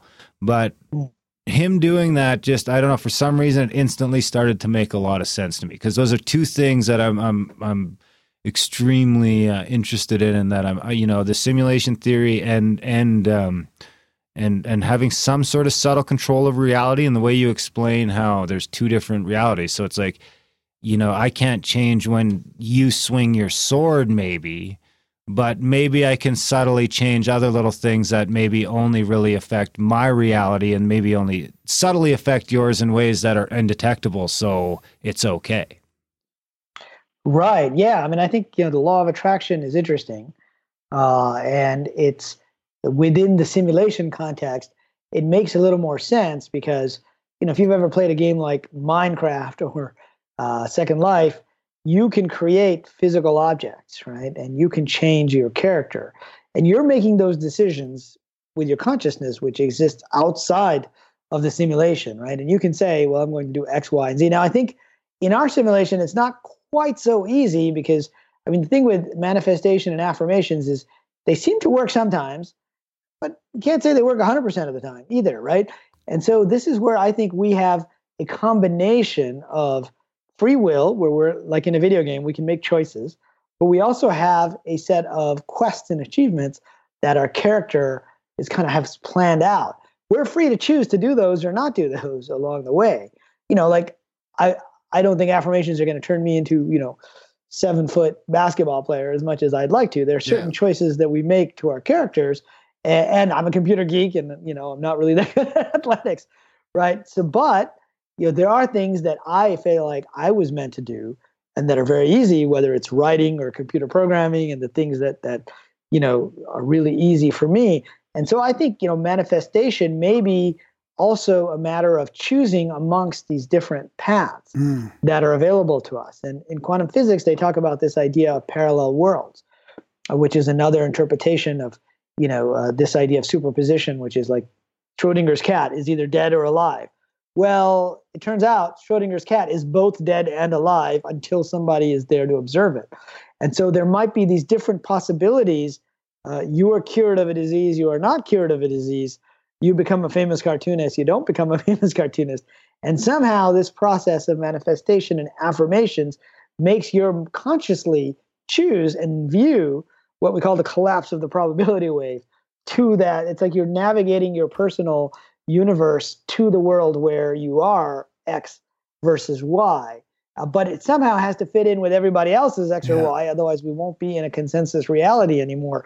It'll start to fracture. Now you get into things like the Mandela effect and other Oh, things I was like gonna that. I was gonna ask you about that if you bumped into that along all this research, but I also wanted to mention and you do I start that- to affect other reality- realities subtly. Like, I mean, it, if Scott Adams did manifest his, you know, his fortune, I mean, that means anyone else who's benefited from his path a- along the way right, right. has right. had their reality There's affected. indirect, yeah, and I mean. I mean that cascades out into everyone's affecting it, you know, negatively or positively on some level. You know, if you're just watching TV all night and crushing Pepsis and and pizza, then and what you know, whatever it is, you know, you're just you're an NPC. Yeah, or it's kind of like American Idol. Everybody's voting on it, right? Uh, but yeah, but like it's- subtly it's upvoting voting in different- experiences. Yeah.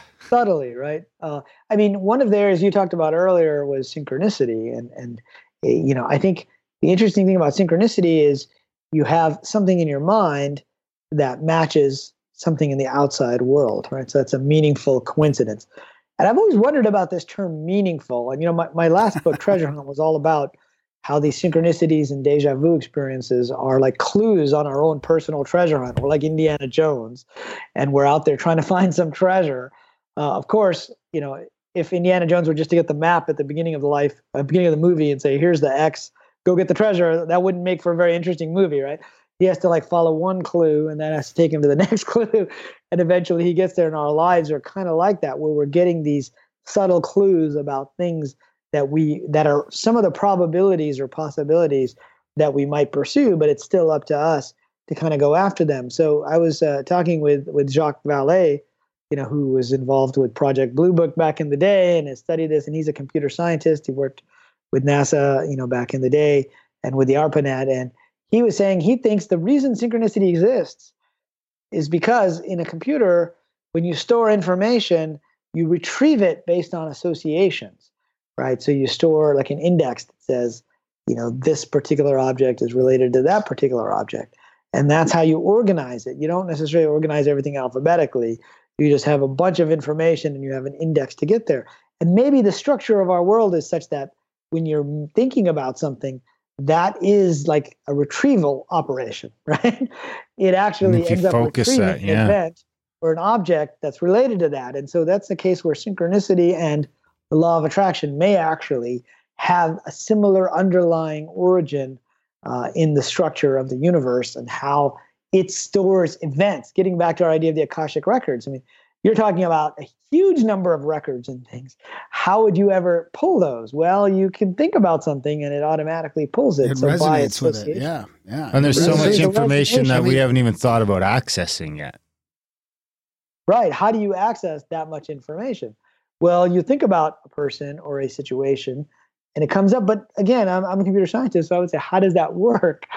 Like, as so it's almost like meaningfulness is like an axis, and you can use just like we think of, uh, you know, an alphabet. I can say use the letter M and look at the index and find, you know, or G and look at the Grimerica show and find out where it's stored on the server, right? Similarly, it's like a situation or an event is is uh, and and consciousness you know what is that fundamental element of consciousness? Yeah it's, it's, very hard to say but it's thinking about something. Yeah exactly. It's like we talked about with the resonance. We had a couple people on from the resonance academy like that Nassim Haramein's work and it and it and it really yeah. started to click with me that when you have a thought it is a, it is an electrical and it's a shape the, those protons are in those shapes and it's a it's going to resonate with something somewhere else and that's kind of how that law of attraction thing works is you're connecting through entanglement through that resonance yeah well it was all entangled at one time Yep, that's right. I think resonance, you know, is a good explanation for that, but we still don't know exactly what that means, right? Like, like okay, resonance, how?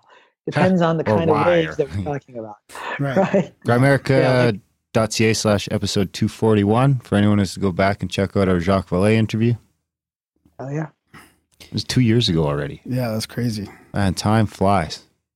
yeah, and you know, Jacques has been around longer than than most of us and has studied so many different phenomenon and but he's coming at it from a scientific point of view and that's why you know i really really like talking to him about this. There was an interesting synchronicity that happened with him that you guys might get a kick out of. So uh, before my book was published which was on the, the 20th anniversary of the matrix it was like march 31st so about a month before that you know he had read the book and, and he had given me a nice endorsement. Nice. He was in big sur and he was showing a slide uh, about the simulation hypothesis and about my book and i, I didn't even know this because I, you know, I wasn't there. And so he was giving this presentation, and they all decided to break for lunch. And they went to the cafeteria, and who was in? And he was talking about the Matrix and the simulation. And who was in the cafeteria but Laurence Fishburne, who played Morpheus, you know, in the Matrix. And so that was a nice little uh, synchronicity story that uh, I heard about it from somebody else, and then Jacques told me about it later as well. So it was pretty cool. That's awesome. Yeah, the thing I, that slipped my mind there, you kind of addressed it anyways, but it was that it was um, you know we the, what what makes us think about a synchro or a simulation over the last few years is these stories that we hear of deep synchronicities or numerical coincidences that are so deep that they can't just be you know human they can't just be somebody making this stuff up you know how we have those things with dates and oh the precessional that's like this weird this weird sort of um the precessional numbers like 72 and you know there's the the breakdown of all the numbers that are precessional numbers with the precession of the equinoxes. That too but even with dates and times and yeah oh yeah too, but even the precessional just... numbers that seem to be baked into our fundamental reality. I mean we were talking a couple shows ago about so if you go to another system that's experiencing a different precession does it have different uh, ground rules for reality? It's like literally a different dimension. So every solar system right. is a different dimension yeah, it's well, you know, we in video games we refer to physics engines, and every video game may have a different set of rules, right? In some you can fly, some you know things are are, are built a certain way uh, getting to the the 3D models and the mathematical constants. But but I did want to come back to something you, you know we mentioned earlier, which was the Mandela effect. Yeah.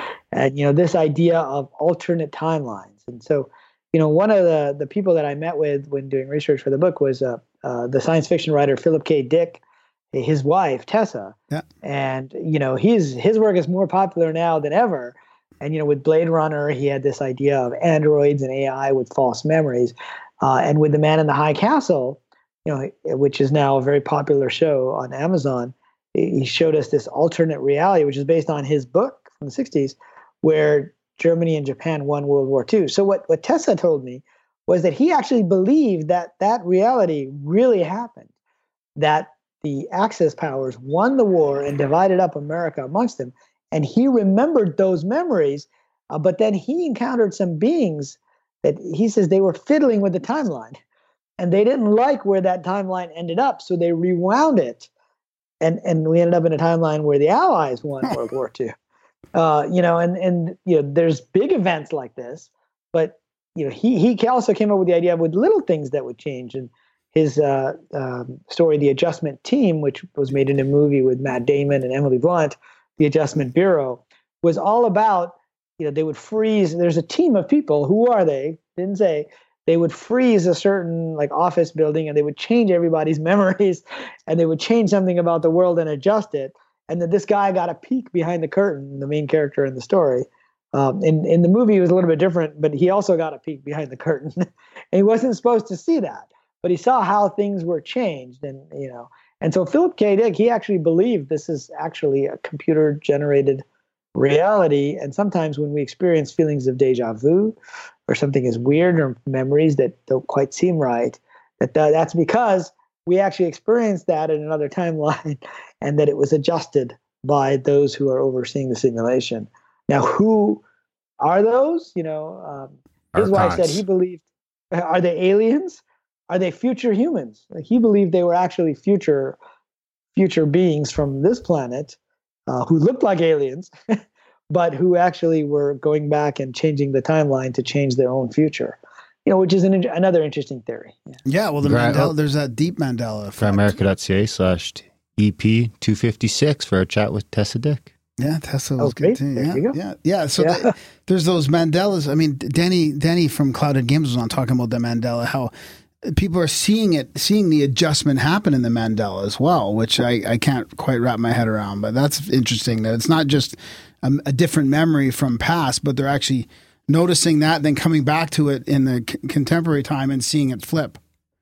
I think oh, they that's call it a Mandela so, flip. I think, yeah. Are they remembering both, or yeah, are they actually uh, seeing it? I, I, don't know. I wondered if you but, had any more information on that. I, yeah, I hadn't. I had I hadn't heard of the Mandela flip, but certainly heard of the effect where, you know, I mean, some of those things you talk with scientists, and I spend time a lot with, a lot with scientists, and I spend time with people that are, you know, in, in, in kind of these other worlds, and you know, some of those things are like the Bernstein Bears being spelled, you know, B E R E N versus B E R N.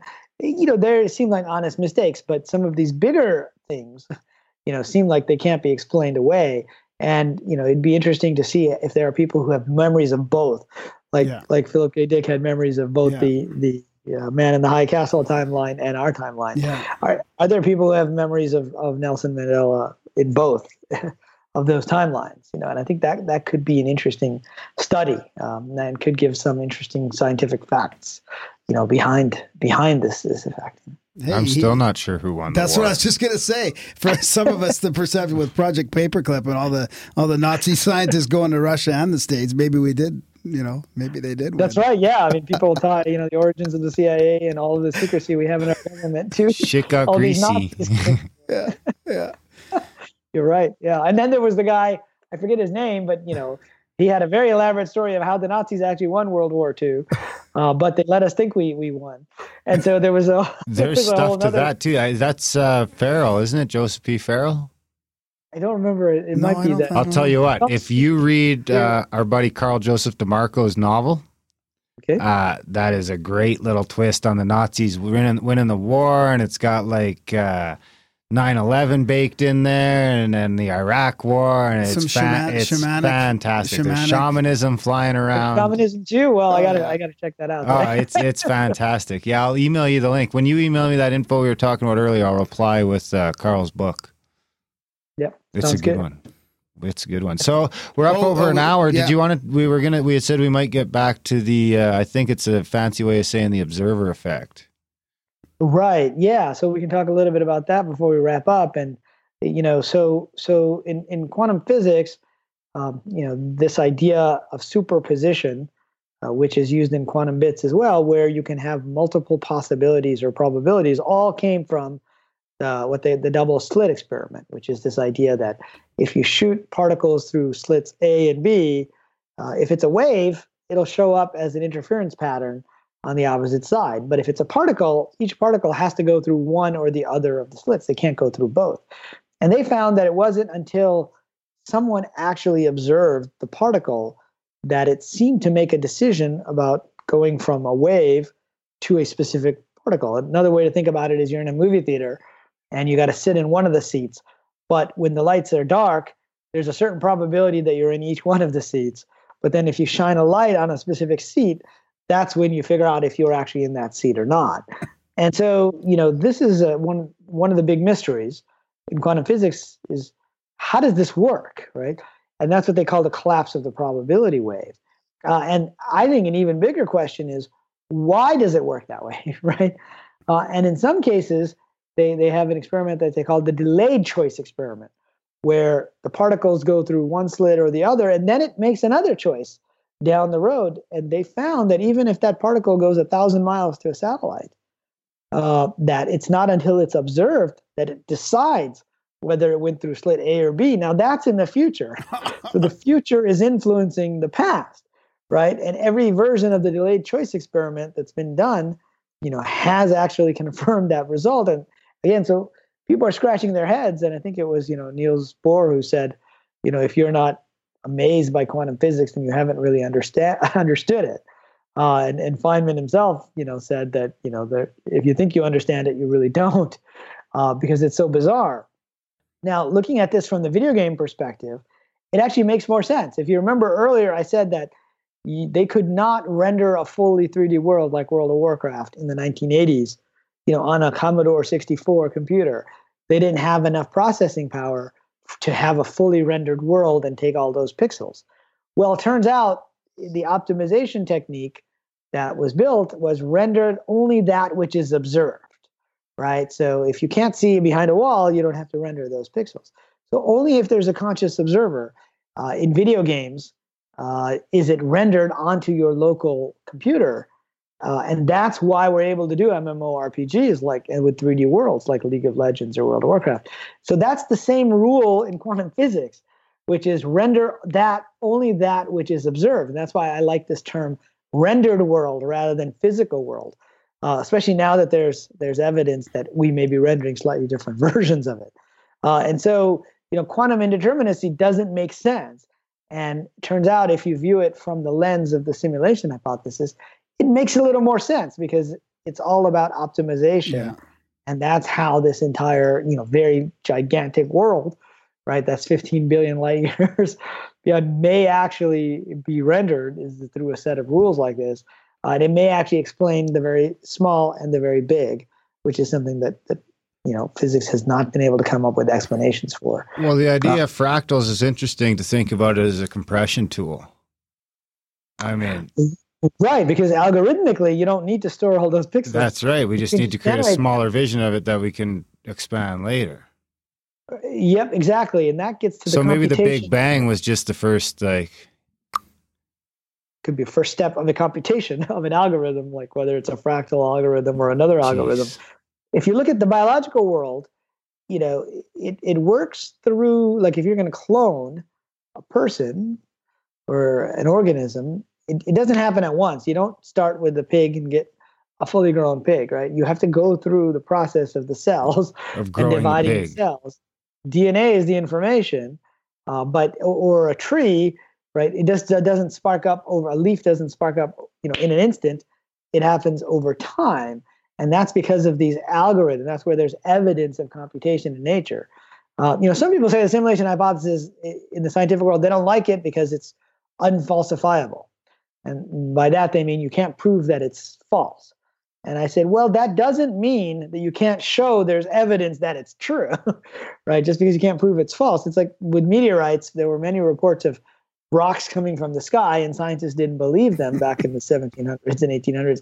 You couldn't prove that that was not true, but you could find some evidence that it was true, and they eventually did. And now it's accepted. And so I think that's some of these things fractal algorithms, error correction codes, quantum indeterminacy, the delayed choice experiment quantum entanglement, uh, Wigner and Wigner's friends. All of these are pointing us, you know, to uh, and quantum qubits are, are evidence of information and computation being the structure of our physical world, which leads us to believe that it's not a physical world, which means it could be very much a simulated world when you think of that. And so that that's you know how I would kind of Bingo, uh, wrap bango. up That's a great some- example. Yeah. I mean, that 108 gets you the 108 moon distances and sun distances. And Brad just texted me It's a some more sacred- info it's a there. sacred number, too. He's like, Earth diameter times 108 is the sun diameter. And it's also a sacred number. 108's long been considered a sacred number in Hinduism and yoga. According to yogic tradition, there are 108 pithas or sacred sites throughout India. in Buddhism too. There's That's interesting. I didn't know that. There's 108 marma points, 108 sacred places of the body, 108 chakras. Well, you know, in computer science, we have this idea of seed numbers that are used to do things like generate random numbers. Like computers can't really generate random numbers. So the programmers have to put in certain seeds, as they call it, and then Ah. those are used to generate everything else. So it's very possible that as we uncover some of these numbers and we see them again and again, whether it's pi or it's this type of number, that these are seed numbers that are being fed into our physical algorithms that generate the physical world around us, and, and somehow these these guys have figured out what those numbers are, uh, just like they were able to figure out downloadable consciousness. You know, And the seed of years life is sacred geometry. That there you go. That may be what sacred geometry is. Yeah, the, the seed of life, yeah. but also the seed of the physical world. yeah. Jeez. Right well, on. I think that was fantastic. Well, Uh, before we go, we got to get you to talk about uh, your uh, the Bitmovio, or what was the thing you were talking about? Uh, yeah. So uh, Bitmovio, which is b i t m o v dot i o, bitmov.io, Okay. is a new uh, website. Uh, it's like a YouTube, but it's for the paranormal community, and then we have sci-fi and horror. So we have certain genres that we're focused on. But more and more, we're seeing censorship on places like YouTube, particularly for some of this edgy content. Uh, and you know, you're seeing channels being demonetized, and you're seeing you know uh, lots of uh, censorship on Facebook elsewhere. And so it's kind of a combination of YouTube with Netflix, with a Patreon where you can support your favorite content creators. Uh, and the whole thing is gamified, so it's a freemium model. You know, I come out of the gaming world, uh, and the idea is you can have virtual currency, you can watch videos and earn points, and then you can use those points to pay for movies, but also to tip and gift your favorite content creators. And so we got a lot of folks, you know, from the UFO paranormal Oh, world who have set up fantastic. channels on there, and uh, yeah, so we'd love to see Gra- Grimerica on there. Oh and, yeah, uh, for sure. That's fantastic. We're waiting for something like that. I mean, we, are you gonna are you gonna accept Libra when it comes around? yeah. So there's a cryptocurrency No, element. not. Just send hope your cash. No, Libra. well, not No, necessarily Libra, no, but just there's a there's a cryptocurrency you know element to it, Yeah. which means you can have a distributed currency. Yeah. Even now, you can pay with Ether, uh, so you can get around you know having to pay using credit cards, etc. Oh, that's Uh, so that's great. built yeah. site already. Uh, so Yeah, that's great. I mean, we've been talking about a way to just uh, micropayment or tip tip shows and tip things that you're, you know, instead of going through the traditional, you know, what else is happening is PayPal and you know these uh, problems with Patreon as well. So at least that gives people another way to support their their favorite content without going through the. I can't be banking trusted with system. cryptocurrency. I know. I've lost it all. You've Actually, the all? new cryptocurrency is safe because I've forgotten the password. So, Jordan, oh, really? buddy, No. That reminds me of the, the Big Bang Theory episode where they had mined a bunch of Bitcoin and they were trying to find that that uh, laptop from a couple years Oh, ago. I'm gonna end up when Bitcoin's. If McAfee's right, I don't know if he's right or not, but he says Bitcoin's going to a million. So I'm gonna end up having sent some fella a half a million dollars. Wow, that's well, like the it was only 110 at the uh, time. Seven million. It was only 100. It was only 110 at the time. That's about when I started buying Bitcoin. I used to go to like downtown Mountain View and pull out hundred dollars from Bank of America and give it to somebody, and they would give me one Bitcoin Oh, that's on my uh, on my phone. So that was back in 2013. But it's been through a lot of ups and downs since then. I try not to think about it anymore. I even I I, I emailed buddy. It was like, password. I don't know why I sent it to the wrong address, and I emailed buddy, and I was like, dude, I accidentally sent you those bitcoins, and he's like, no, you didn't. so then I sent him a screenshot of it, and then he just blocked me. I had the same problem with PayPal, where some guy that I had paid for Bitcoin claimed I never paid. Uh, you know that he had paid me for the Bitcoin. He got PayPal to basically take back his money, but I had already sent him the Bitcoin, and so basically I got screwed from those you know couple of Bitcoin that that I had sold him at that point in time. So there is you know some some issues with Some that. but- Bitcoin fuckery. Yeah. But it's all your own fault. That's the thing, right? That's what Macau. He's like, well, he's like, you got to be able to not, uh not, you got to be able to handle your own shit. He's like, that's the thing about freedom. he's like, you're responsible but for yourself. there there there are ways to have cryptocurrency without having to necessarily have all the private keys and remember everything. And that's you know within Telegram or Discord. Mhm. Uh, there's another company. I'm an investor in them, so full disclosure, called Button Wallet. And within Telegram, you can send cryptocurrency from one guy to another by using their username. And same with uh, Discord. Eventually, they're going to be able to do that as well. Oh, nice. oh, we could use that. Yeah. Yeah, so so that that that you know we think it'll get better, so it's not so hard for people to use eventually. And with Bitmovio, that's the idea is that you know we're sort of against censorship and and too much centralized control, and so we wanted a cryptocurrency way to do uh, micropayments. But you can also still just use your credit card, which is what most people are using now. Yeah, yeah. But you can buy the the movie bits, and you can pay the content creator. You give them like forty nine cents, or you can buy a virtual gift, which is worth ten dollars. You know, you can you you can use that to tip uh, the, the your favorite creators and support your channel. That way. Awesome. That's So did you say you're part of Discord as well? Yep. Uh, I was an early investor in, in Discord. Um, I, I know the the founder Jason Citron back. Uh, you know when he was just a game company, so we I'm invested. a with- Nitro member. oh, there you go. yeah, yeah. So just tell your buddies there to let the Grimerica server be. We're good people. There's some sketchy shit in there once in a while, but overall, we're pretty well behaved. there you go. So when Anyway. I talked to him, see if I can mention that. Perfect. Well, I mean, we got an in at Zoom now too. Shameless is working at Zoom, Oh, so he's on. working on comping our account. Nice. So Any other Gry uh, America's links? infiltrating Any other links we should The put in the show notes or anything like that for your? Uh, I'll put your website in there. Twitter. Put his Twitter. Yeah, so my website is, you know, zenentrepreneur.com. Uh, and people can learn more about the book there, or they can get it on Amazon or, uh, uh, you know, at their local bookstore. I'm a big supporter of local bookstores. So, you know, go to your local Barnes and Noble and can order it there as well. Nice. Right on. Well, if you want to join the chats, Riz, it's grimerica.ca slash chats. We'd love to have you. We'll give you a special color and everything. Sure. and uh, Yeah. and come back anytime. Honestly, this has been a blast. Yeah, it's been really fun. Thanks. Thanks Yeah, so much. A lot of fun. Thanks Yeah. for having me. And I look forward to being on again sometime. All right. Awesome. Okay. Have a, enjoy the rest of your day. Okay. Yep. Okay. Bye. Bye. And that was our chat with Rizwan's work. Verk. Verk. What'd you Yeah, think, that buddy? was great. Yeah. It's one of my favorites. Sometimes one of my favorites, Dunlop. Sometimes when you read a book, it's hard to know what, what the conversation is going to be like. You know, the book's all laid out, but this was this was very uh, entertaining and interesting. More stuff kind of clicked with me, and yeah, it was good. I like. To see, I can tell when stuff's clicking. Good. I can see it click. I can almost hear it sometimes. I want to get him to try my my sister's uh, v- VR game. Oh, I'm sure it's a possibility. Something tells me that uh, Yeah, that'd be good because it's really immersive. the beauty about Grimerica is we just end up being friends with all our guests. So I'm sure we'll be able to. There you go. We'll join his platform. We'll get him to check out your Oh, yeah, sister's we gotta game. Check that out. And uh, we'll have him on the show again. That was fantastic. I wasn't sure what to expect with the MIT. You know, you never really know. I didn't read the book, so I, you know I go into these things blind. But fuck, you know, some people you just uh, have a great time with. Oh yeah, great I didn't. I, I forgot or I didn't realize how much he was into the stuff we are too. Oh. All, the, all the guests he talked about that we've had on, and UFOs and NDEs and paranormal. That's yeah, fantastic. The chats loved it. We got 30, 40 bucks in super chats. All right. The YouTube subscriptions are good to go for another couple months, buddy.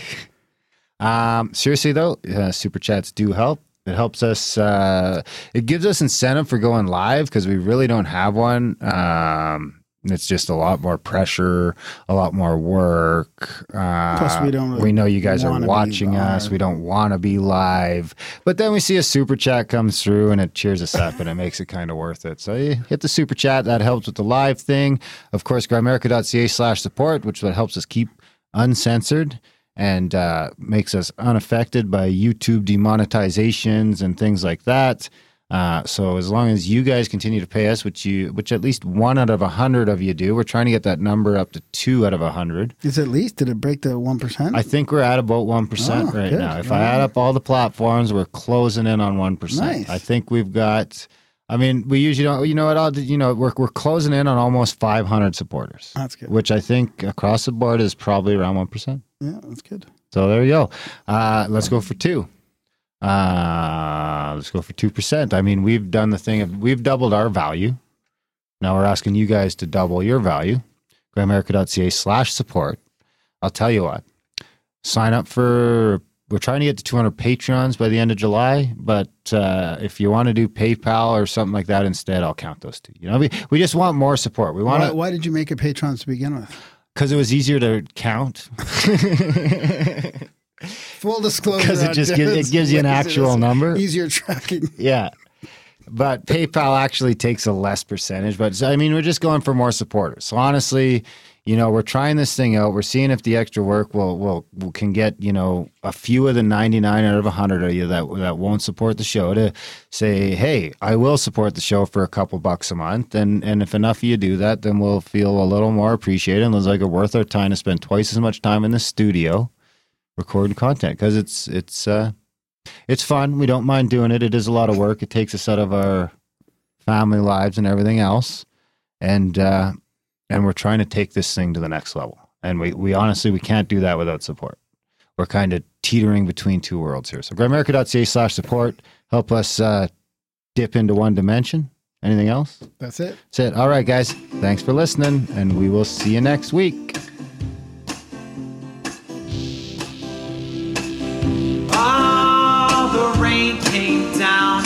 Wallet got soaked, the money ran out. Oh, the mud was gold, the ground was cold, my dignity was never bought nor sold. Oh, choose a career, get your mind clear,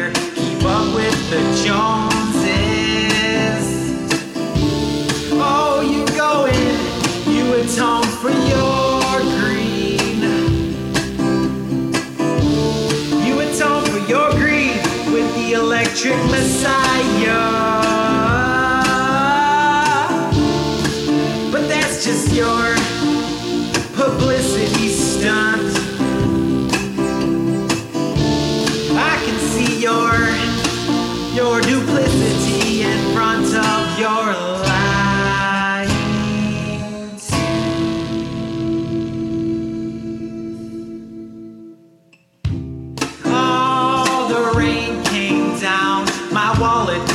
soaked, the money ran out. Oh, the ground was cold, the mud was gold. My dignity was never bought nor sold. Oh, choose a career, get your mind clear, keep up with the Joneses.